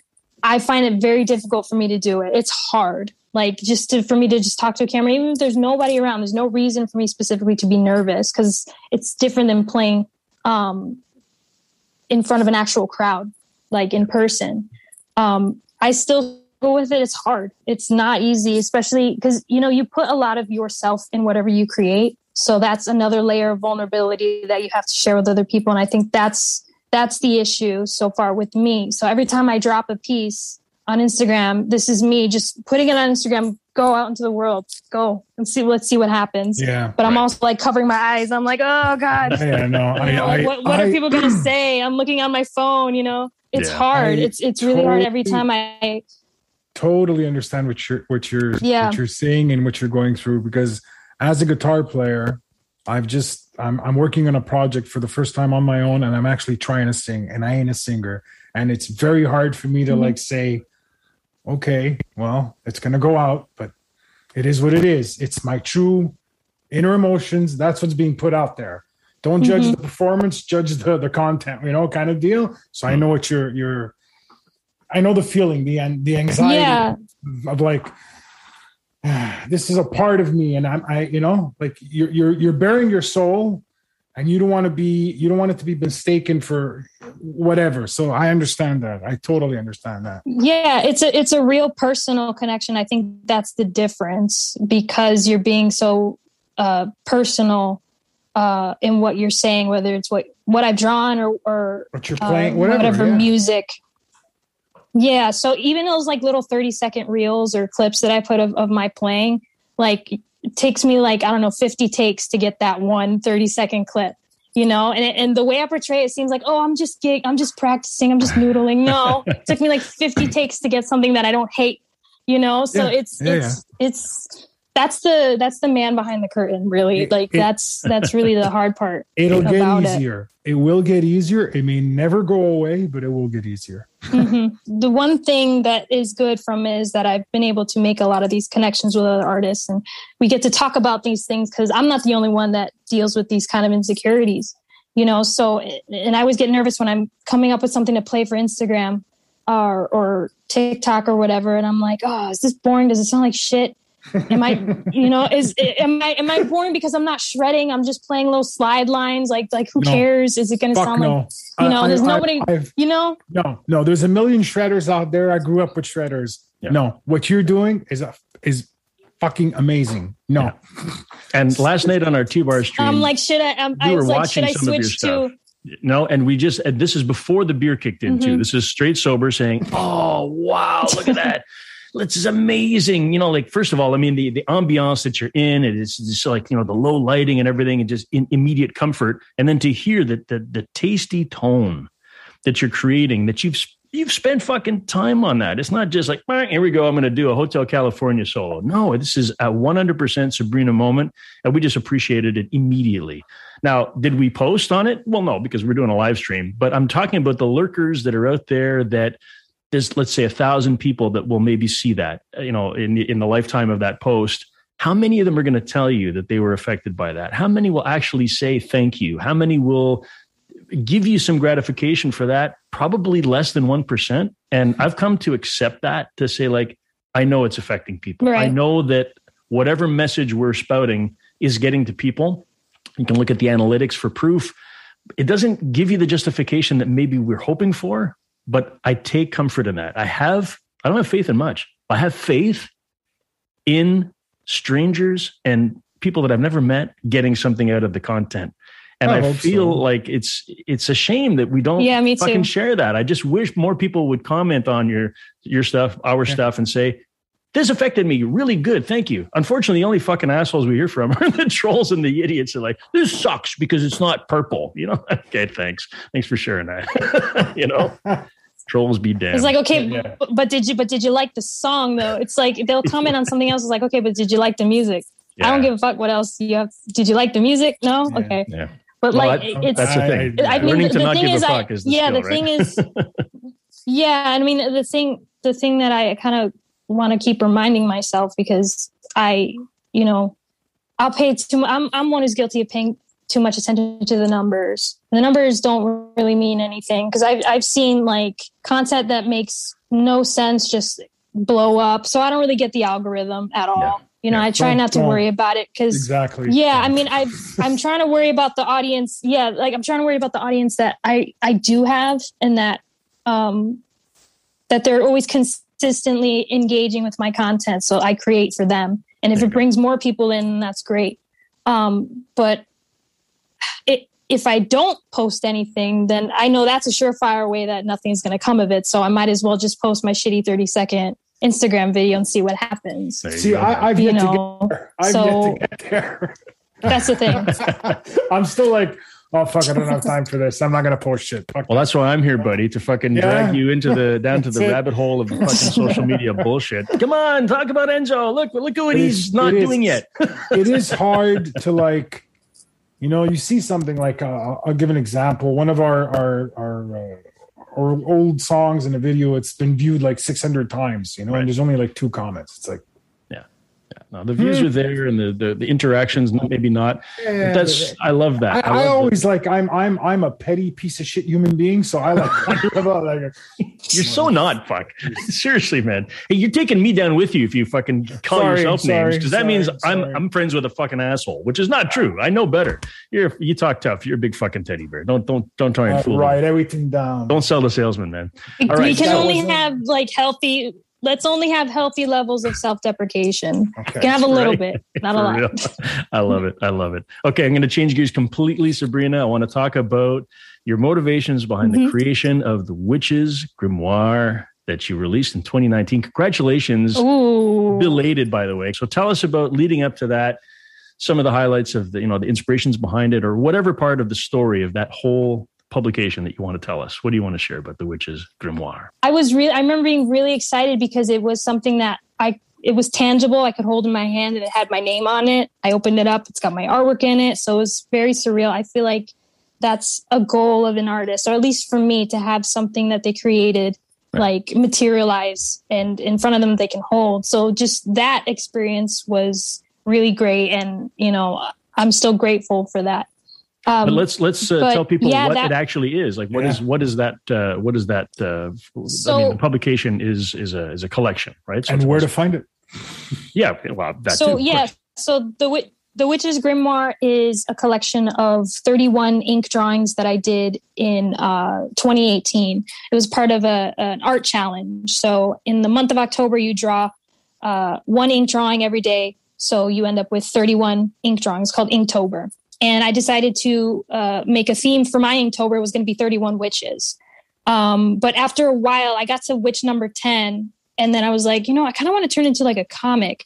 So the ink drawings went from single character creations to an actual short story within uh, within the challenge. So um, I was approached by Lance Arroyo, who has a print shop in Brooklyn, um, Radix Media, and he asked me, he's like, "I love your work.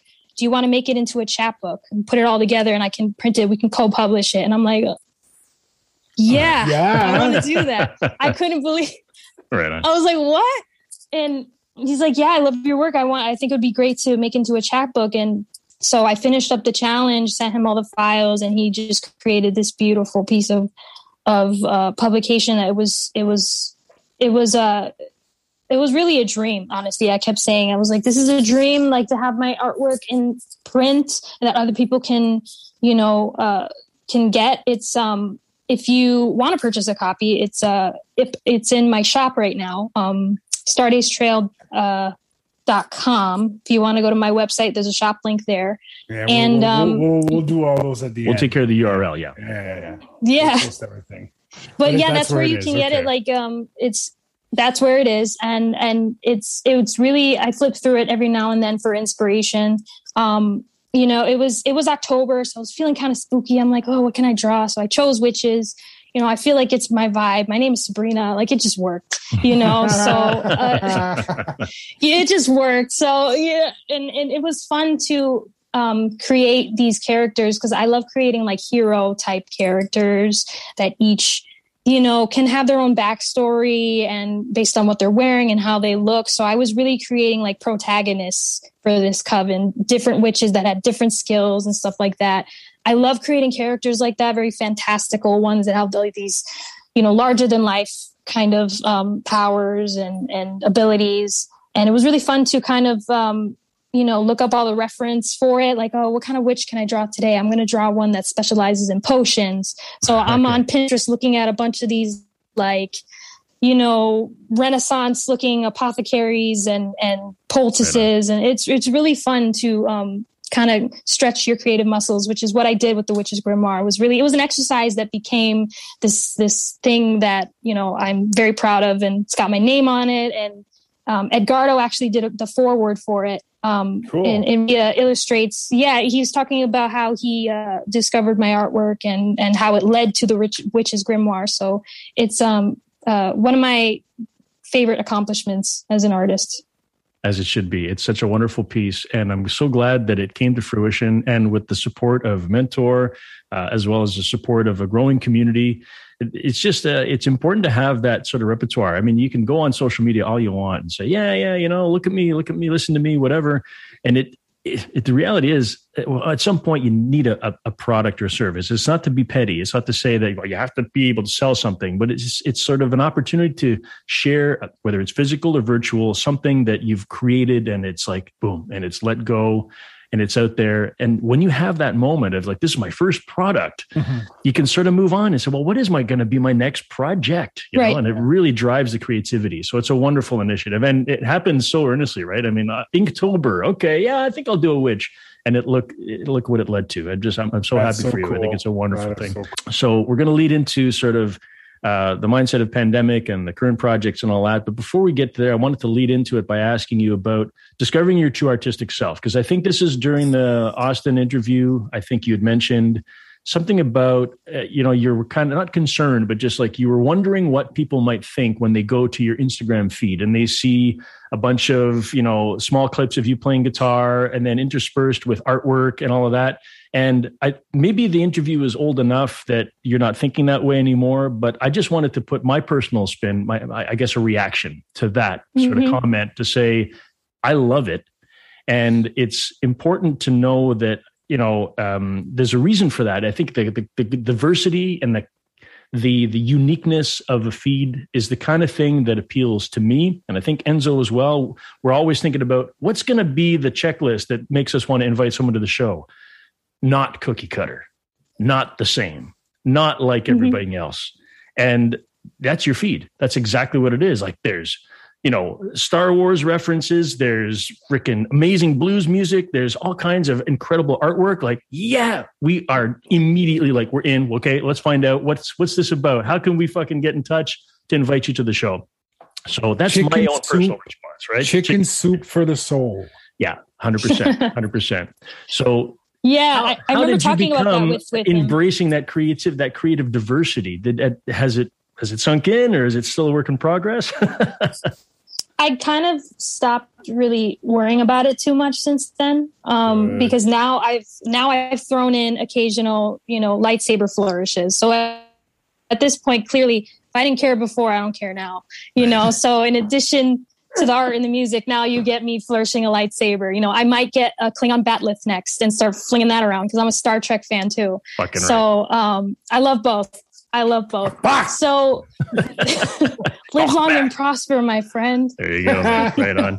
Well, there was that element too. And I've made the mistake oh, before of referring Star Trek instead of Star Wars. And sometimes it insults people. I was like, I don't want to do that, but it's good. That you're on both sides of that fence. It's a good I don't understand how, honestly, I don't understand how someone cannot like both. You I know. To, I know. Fucking yeah. usable human being. Anyway. Or the next generation versus original series. Who cares? Like, whatever. It's all just a message of hope and fucking cool. It's science whatever, fiction. Anyway, I love it but it's yeah i mean my, i mean they're both they're both like you know your sci-fi stories but they both set you know the benchmark you know yeah.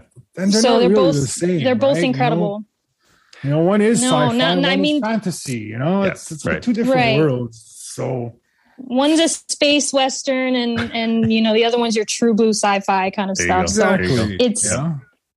Yeah, and I mean, I, I recently was getting into Star Wars. Like I was, I was like more of a casual kind of fan, but um, like I said, the pandemic brought out a bunch of you know interests that I didn't know that I had. So I, I only started getting into lightsabers and the lore of Star Wars, and I'm I just finished rewatching the Clone Wars so that I know you know what the heck's going on because I want to start the Mandalorian soon because I haven't watched it yet. Be, so be honest, this is all very new. Honest Okay, let's be honest. I'll be honest. I'll out myself. Did you cry when Ahsoka left the order? Of course. I mean, I have a heart and soul. I mean, that isn't that like one of that is like one of the most devastating. Oh. This, this, this, is a cartoon, Paul, but it's one of the most devastating scenes right. in Star Wars. Mm-hmm. It was like I. I mean, I was behind her 100% in her decision yeah. too. I was like, I was like, fuck the Jedi Council. They didn't believe you. I was like, fuck, you know, you should leave. I was like, Yoda, Yoda and Mace, you guys are terrible people. You didn't, after every battle she's fought, after all the stuff she went through, you really going to think she would commit murder so, like that? Like, it didn't make sense to me. So I was like, laugh? good for you, leave. I'm, I'm watching this with my 12 year old and I'm trying to hide myself that I'm fucking crying. He's like, oh, you're crying?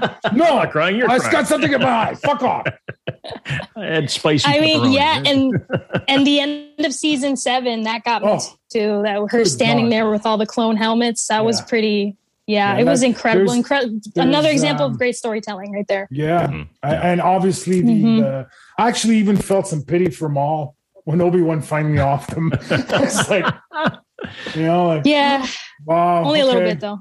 Well, I, am I'm, I'm you uh, a year afterwards, but I have a lot of catching up to do. Enzo's referred to Mandalorian many times. Did you watch oh, it? Like, not yet, not yet. I didn't even watch Picard you yet. You know, like uh, there's so Picard much stuff is awesome. catch up on Picard that I know awesome. is amazing. But it's just because I ran out of fucking Netflix stuff. I canceled the account. I'm like, I don't want to watch that shit anymore. I get no interest in watching really just crappy productions for the sake of throwing productions out there. I want to watch stuff that I love. And that's right. when I got into Critical Role and the, the three hour episodes and like 250 of them. I had some stuff, you know, some stuff to catch up on. And I love the story. It's been enthralling for me.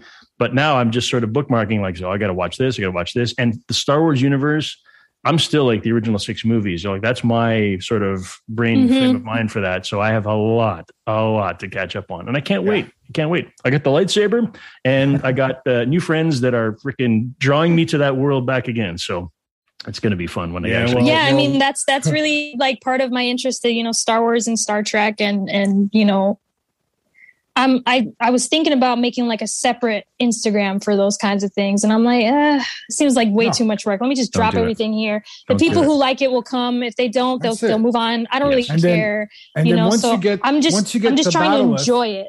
Yeah. Once you get you. the bat'leth, try playing slide with it. Yeah. Oh, oh slide left. What? That's freaking slide amazing. left. Come on! Ooh. I can't wait to see that. it's gonna be so. That would be sick. Right. That would be I've so sick. It. The Klingons are my favorite. Man. You got to do the ridged forehead stuff. You know, you no one can see your face, and then the camera slowly pans up, and you got these weird teeth sticking out oh, in the oh fucking ridged God. forehead. you know, like that sounds really twice, sick. Even actually. on Klingon. That's fucking great. Today is a good day to die. Hell yeah! Death by bat. Yeah, I mean, I mean, I got the, I got the, uh, I mean, I got the forehead real estate for some ridges, so I think we're good. I, I would definitely make that happen. I, I was I can make for one work. of my one of my props because I've done it with my 12 string. I've raked my sword across the 12 string. Enzo's got fucking hardware. Somebody stole it. it's not here. I don't know where the hell it is. It's uh, we have a collection of stuff. All all three of us. I think we, it, would, it, it, would be a fun compare. Let, let's but, show but, off our freaking weird toys. I, I, know, can't. Like I can't. Fucking... I can't do the the Obi Wan twirl anymore. Uh, tendonitis, and it's like oh Okay. Oh, the Obiani. That's awesome. Well, we yeah, leave it on you, Sabrina. I'm learning all this stuff. We leave it on yeah. you to, to post Oof. that stuff and show us your progress. As yeah. as it progresses, we we expect to see the content. Man. We'll be. That's following. one of the things actually to to finish off on this during. I think at the beginning, no, before pandemic. You know, there's these Jedi academies now where you can actually go learn how to. Yeah. Right. I was like, I want to go. I got to find somebody to go with, and everybody's yeah. like, "Fuck you." oh, I'm oh, gonna go learn. I mean, it's it's it's a lot of fun. I've been yeah, it's a lot of fun. I've been using it for like exercise too, just as another yeah. you know yeah. thing to get out because everybody's home. You know, I kind of want to still you know go out into the sunlight and not be a vampire. So I'm like, let me just let me do something cool. And like lightsabers are always cool. I don't care who you ask; they're always going to be a cool thing, you know. So I'm like, let me get some exercise in while I learn this Obiani and pretend I'm, you know, on Mustafar trying to save the galaxy. You know? Fucking right. It's a lot of fun. Definitely. Uh, you know? I love it. I love it. I think it's great. And we're going to be watching for sure. You got two new fans pretty much for life. You're stuck with us. Sorry in advance for that. Um, but listen, uh, in the interest of uh, embarking on not a dangerous question, but one that risks taking us completely off the fucking course of anything known to humankind, tell us about your gear. Ooh. This might take a while. Are you sure? I, I, won't even like insult it by asking, give us an executive summary. I'm just going to say, let's maybe if we could start with, well, you, you already referenced two, uh, two guitars that you felt were important to put into that same powerful image of balancing Yoda mm-hmm. on, on his foot. So do you want to talk about those? Is it possible to uh, find out when you got them, uh, how they came into being in your acquisition? Like what's, what's the, what's the story behind those two pieces right there? Yeah, so those two guitars are probably my go-tos. So it's my Recording King Dirty 30s uh, Series 7 single O parlor guitar. That's a um, fucking mouthful and a half. Which is Jesus. the uh, the black and white one with the the Lily of the Valley finish. I know it's a really long like title, but I always like to specify because Recording King has so many different models of parlor yeah. guitars, so I have to specify.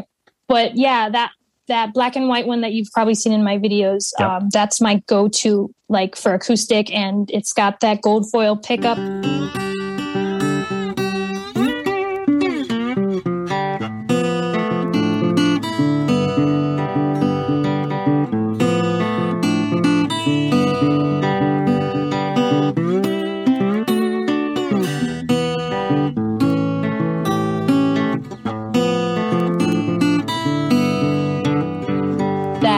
Um, which is one of the reasons I I picked it up because I wanted something that was like Lightnin' Hopkins. He he always used like I know he played like a Gibson J forty five or J I think it was a J forty five. Okay. And it had like a pickup in it. But he, he would always play like his tone was always like this weird fusion of acoustic and electric. And I wanted to see if I can capture that too. So I don't know if he he rolled back the tone on the pickup and also mic'd the acoustic because you get both sounds Right. Yeah. Okay. so Yeah. well and it's it's something unique to him that I, I would always get so i was trying to find a guitar that fit that for me but i didn't i obviously can't afford a gibson so i, I was looking for you know uh cheaper options because i know the old guys are always playing old stellas you know the the original delta blues guys Okay. stellas and harmonies Right. so Yeah. I wanted let me get like a, a cheap Git box so that I can have that sound, that tone, you know. And Recording King makes incredible, like affordable parlors. I saw this one with that pretty finish. I'm like, that's the one I gotta get. You knew it So right away. that that one is probably like immediately. I knew that one. Um, Cool. and, that one that one feels so like right for me as a player like you you know you ever play guitar and you're like this is the shit right here this feels good in my hands it sounds good it just works i don't know if that's just me but i feel like everybody no, has a guitar no. that's I- for them I- you know After whatever Mhm. 20 years of playing, and I walked into my local music store, and I, I, it was a, a showroom of Taylors, and I picked up a Taylor, and I put, I'm like, this, this, th- th- okay, put it aside. I'm going to start selling blood and, and whatever I can, you know. taylor man taylor's another one of my weaknesses they make incredible guitars oh my goodness Yeah. taylor's I- like just I'm so telling you. smooth I ended up getting two of them. I got the six string, and then eventually I got the twelve string because I just I couldn't. I after years and years of playing twelve string, and I was like, oh, this is amazing. Okay, Yeah. I just had to. It's amazing he actually found the loophole to sell his soul twice. He's just like two different demons. He had no idea. One of the, the other Mhm. ones. He's like, it's Something okay, like it's all right. that. Yeah. It's see. called creative banking. oh, lying right, to yeah, your spouse. beautiful. Right on. oh man Well, there's don't not there's it, not but, enough you know. oversight Yeah. But yeah, no, no, Oh, you're absolutely right. There's there's a moment where you like, oh, this is it. yeah, it speaks to you. Right. 100%. Happens all the time. Yeah, and- That's why I don't go to music and- stores anymore. yeah and it happens- exactly. I know that's that's the that's the tough part. You know, is I've been trying to avoid like I've been trying to avoid Guitar Center and Reverb because it's it's just not good for me. It's too. But, easy. like, it is too. It's way too easy. Mhm. So you know, as I was moving, as I was moving forward with my music, then you know I um, came across Mule Resophonic, and I think I found out about them through David and the Devil, who you know famously plays his his Mule uh, resonator, steel body, ten pound beast of a guitar, Right on. and I was like, "What is that?"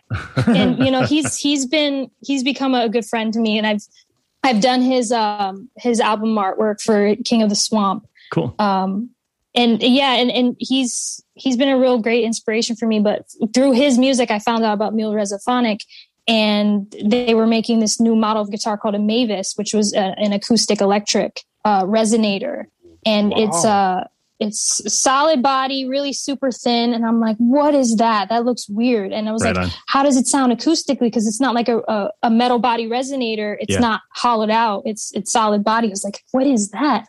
You know, so I made the decision to um to kind of just go for it and get on the wait list for it.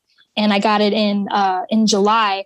And it is pro- it's second only to my parlor, but it's Yeah. amazing. Like I think that last video I posted uh is using that. So it's Yes.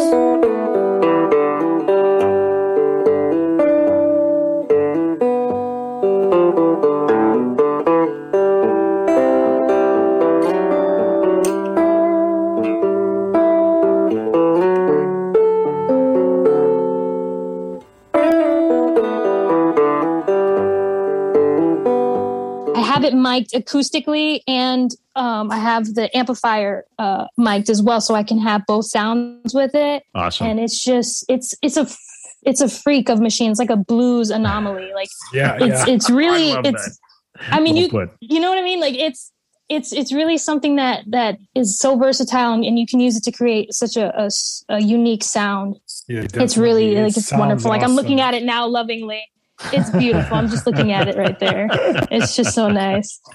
I've yet to come up with a, a name for it, but you know, um, yeah, it's it's that's my go-to uh, next to my parlor guitar. Um, those are my two like big ones, and then uh, I also have my Republic uh, parlor uh, parlor size resonator, which is metal body. It's got a copper finish. I've used that a couple times. That one is a great starter resonator because I know metal body resonators ain't cheap, but that one's less than a thousand dollars, and it's it's okay. wonderful. I love it. That's, yeah, Always cool. tuned to Open G. Right yeah, on. like that's that that's another one that I use a lot. And then right next to that is my Squier Uh, oh, Classic Vibe. That's what it was. It okay. was Classic Vibe. Okay. Um, thin line telly and so it's got you know your c-shaped neck and it's not it's not the 70s i think it's the 60s one because it has a smaller headstock which right. I wish it was the 70s one. Yeah. I love the big yeah, 70s, the 70s headstock is cool on um, but, uh, on fans. It, I think it's much more yeah, more it's really nice. Now. I wish I it was that one. It's much more rare, yeah. even from Fender. They don't. Uh, it's, it's, it's like only certain models come with the the 70s headstock. I think. But uh, yeah, like the, no, I'm, I'm a I'm a big fan of it. Yeah, so it's really cool. nice. It's yeah, but it, it, was the classic vibe thin line telly. That's what I was thinking of. Right that on. one I use a lot for that because I, I got to have a little twang in my repertoire you know, so that one's there. Such a um, But those are my four. Yeah, those are my four main ones that I use a lot. And then um, I have my suitcase drum from One Man. Band Drum Company. They right make on. suitcase drum kits. So and cool. they made me this custom one called the Sparrow because I was like, you know, can we make it like, can I have that bottle opener on the back that looks like Cthulhu? And they're like, yeah, but we can put it on the back. And I'm like, all right. Because I wanted to go with like a Pirates of the Caribbean kind of thing. So it's right. it's got the black drum head. It's, you know, it's got this That's the brown cool. vintage suitcase. So it's called the Sparrow. And, cool. you know, yeah, it's got the uh, 14 inch drum head. It's, it, it's, it's lovely. I love it. It's great for just, you know, stomping on it and just creating a steady heartbeat whenever I'm playing. Yeah. Um, yeah, that's those are probably like my go-to. I have them all circled around me here just for inspiration, but that's my nice. main gear setup right now. So such an incredibly unique yeah, and, and um, oh, collection actually, that speaks volumes about your style. I just love it. I think that's a wonderful collection. Amazing, amazing. Yeah, and and I forgot to mention. I forgot to mention. Um, my dad made like this little uh, one and a half watt clock amplifier. It's no really kidding. small. It's like yeah, it's got like an eight inch speaker in it. Yeah, and it's it's like a little got, pig nose. From, um, yeah, like a pig like nose. A little, right? pig yeah, it's like a little. It's, it's um it's a clock he got from Goodwill. You know, he was just looking for little um, no cabinets that he could put a speaker in and make into an amplifier. So those are his pandemic projects is making cool. little cabinets wow. and speaker cabinets and then I test them out. Ah, that's so great. I have it right here on my shelf, you know, that I've yeah, it's it's really it's a really great little amp, and that's what I've been using in my videos. I mean, I don't. I would like, sure, I would like a Vox. You know, I would love sure, all these, you know, high end Marshall. That would sure. be great. But you know, the Vox. Got, I have another kidney. Know.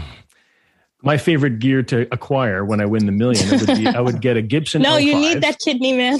The Gibson 05 would be one of my first purchases. I would follow up with a uh, what's the bass that I love, Enzo? That is like freaking ridiculously oh, priced. There, uh, what is it? Burns or some? What is it? You something. It? It's two names. It's like uh, Heath and Heath or whatever. Uh, the fuck. Um, yeah, it's I something. Can't I can't remember. Ridiculously expensive bass. It's all like no, dark I'm, maple. I'm, it's got this muffled sound, but yeah, there's. I mean, every every five years or so, I'll say, I'll say, okay, I'm done. I don't need anything else. yeah. Then no, after that, after the Mavis, the, the heroin really kicks in again. yeah, right. it's ridiculous. No, but but I no I after I after I got that, yeah. Yeah, you always say, "Yeah, we're done, we're done, we're done." Mm. You know, I had a Guild acoustic mm-hmm. for so many years. This is, I I I, I picked up my Guild because I always wanted a Gibson J200, and I played them side by side, and I said, "Fuck it, it's half the price. Mm-hmm. It's as good as the Gibson." Mm-hmm. So I went with the Guild. And I had that for like yeah. 15 years. And then I picked up a Taylor. And the guild is now firewood or something. I don't know what happened to it. But no, I've been there's there is two electrics. It, it happens still, like that, yeah. Yeah, it just you know, and I feel bad because you know, but the Taylors are amazing. I'm still after 30 years, I'm still looking mm-hmm. for a telly that I yeah. that I actually am in love with. It hasn't happened yet. And the other guitar I want is I want a Gretsch Duo Jet. Mm. But I'm like, the list of gear that yes. we want. I would it love one endless. of those. It's an endless list. It never stops. That No, no, list it's- is no, on no, forever. that's it. But I got my Les Paul. I don't two say that strats. shit. Come on, I know you better No, than that, bro. that. Once you I- get you know- those, it's oh, hold on, hold on a Famous second. last words. Hey, Yeah, right, it's, yeah. it's good. There's there's more. You know, there's only gonna go to Enzo's goddamn funeral. The, the, the dirt's gonna be just like grassed over, and he's gonna hands gonna pop out. Wait a second, I got But I mean, one more. I've, I, I've done. I've done. I've played a 335. Okay, I love this. It's cool, but Hmm. it's not me. Okay, and I've played uh, Paul Reed Smith. It's cool, but it's not me. Yeah. They're good. You know, it's just it's not me. I played a 59 reissue. Fucking awesome, but it's not me. My Mhm. my 60s classic is me. You know. yeah, yeah. the the, the strats. I've played this year on the Eric Clapton. I like my modern C shape. It's that's me. But it takes so much like time to get to that point of Yeah. knowing what is. It's not about what you think it could be you. It's about what you know is not. What you're comfortable on. Just you like know? it's, it's, it's like Sabrina said. You just know when you pick it up. Oh yeah, you know? Exactly.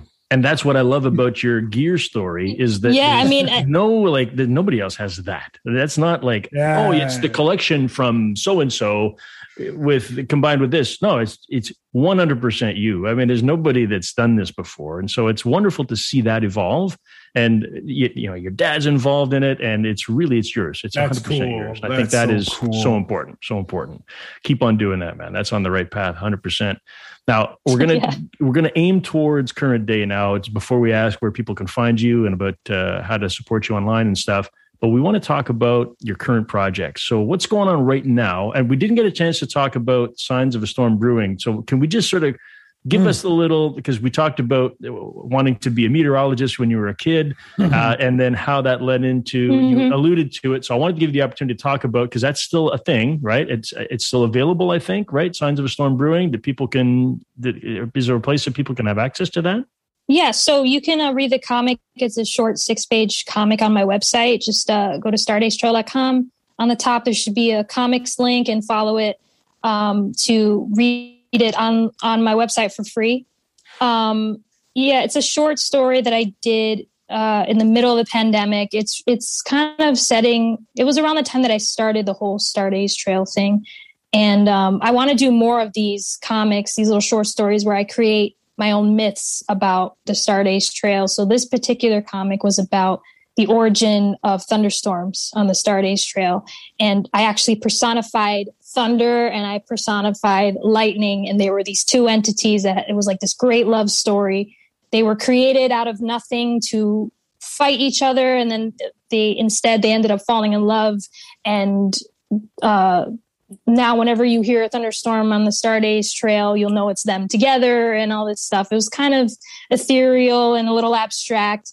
Um, I actually had like this whole before I even came up with this comic, I had this whole like huge world building thing uh, idea based on personifying different elements of the weather, like blizzards and thunderstorms, Mhm. hurricanes, and different things. There was going to be different different um, areas of the world that had these villages that had these people that could, you know, exhibit certain powers of different weather phenomena. And it was kind of like this huge, i think like, like Avatar, Last Airbender kind of deal. Sure. Sure. yeah. Instead of the elements, it's different. It's different parts of like the weather. So you had like, um, I think the people that personified thunderstorms, they lived in a village called Rumble Valley. I think I remember that from my early early days. Um, you know, but then you know, as time went on, I didn't really have time to really flesh all of that out. And then I, my interest changed. You know, time just kept moving, and I, I kind of put it on the back burner. And so that I took some of the ideas from that, and it became Signs of a Storm Brewing. So very abstract, very short, um, just a kind of like a short myth or legend that I um, I created for um, for the I- I Trail. So yeah, I want to do more short stories like that. So and having cool. that mythology that that that world that you've created and i gather that some of that maybe was inspired by your research into Taino history. Is that possible? Because i know at one point you were looking back to see how that culture had really developed i mean from real life obviously but there was so so there was such an incredible mythos around that culture as well like a real world mythos. Did any of that have inspirations that sort of led you down right yes. So i started learning about the myth the actual because i didn't even know that puerto rico had a mythological structure like that because I knew that there were people in, uh, native to that to the island, which is originally called Borinquen. Right. And they had their own mono, they had their own uh, myths of creation and stuff like that, similar to like you know Greek myth and Norse myth. Um, the Taino, those are the people that inhabited the island. They had this whole um, idea of of one goddess, uh, Atabey, who was the mother goddess, and she created all this stuff. And I actually I learned all that stuff from working on La Borinqueña because that's how uh, La Borinqueña gets her powers from. She gets it from the Taino myth. So I was I had no idea. I was like, what? So I'm I'm mm-hmm. researching it and I'm finding out that there's different deities that represent the sun and the moon, which I, I've um, uh, was actually illustrated, and those are available as as prints too on my website. So yeah. Um, I kind of took whatever I researched and I was creating them into like I was making them into superheroes and these like really cool kind of hero characters. But yeah, it was from working on La Borinqueña that I learned about all of that. And I love fantasy, I love myths and legends and stuff like that. So that was like right in my wheelhouse yeah. to learn about. Um, so yeah, I mean, I always that was part of it. It always inspires my my want to create some fantastical Skyrim esque kind of things. You know, um, yeah.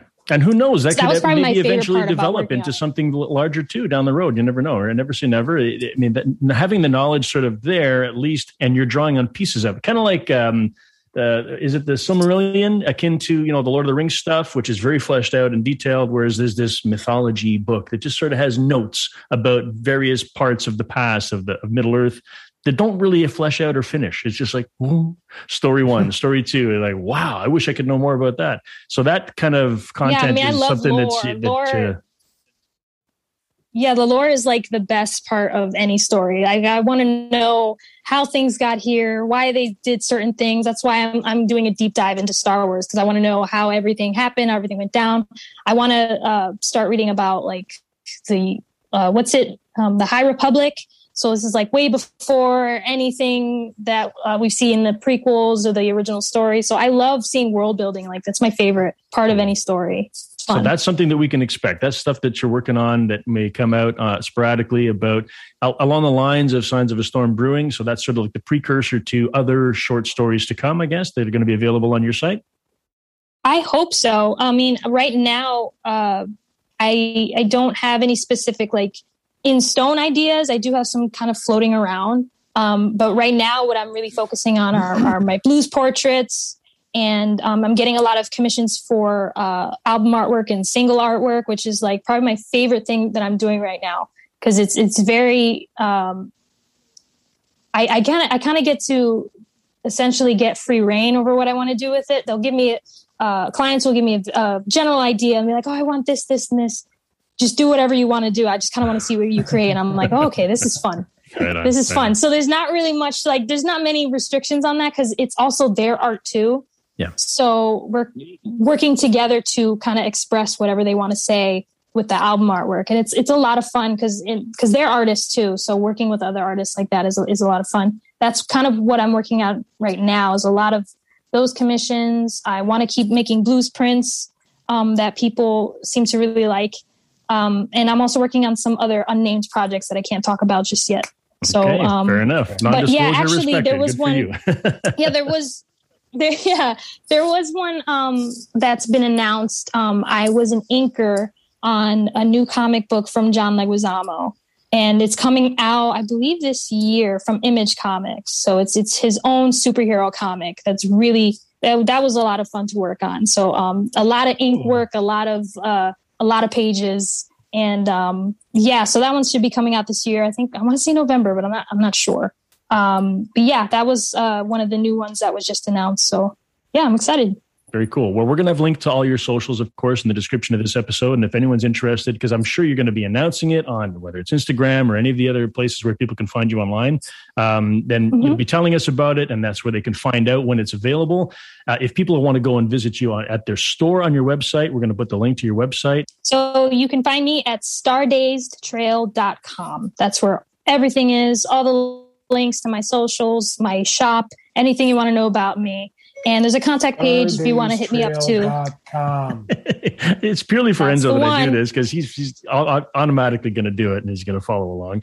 And anyone that wants to know about more information about your services, so obviously there's a link on there somewhere. If anyone's interested in hiring you for commissions, I gather there's a link on there to contact you through your website as well.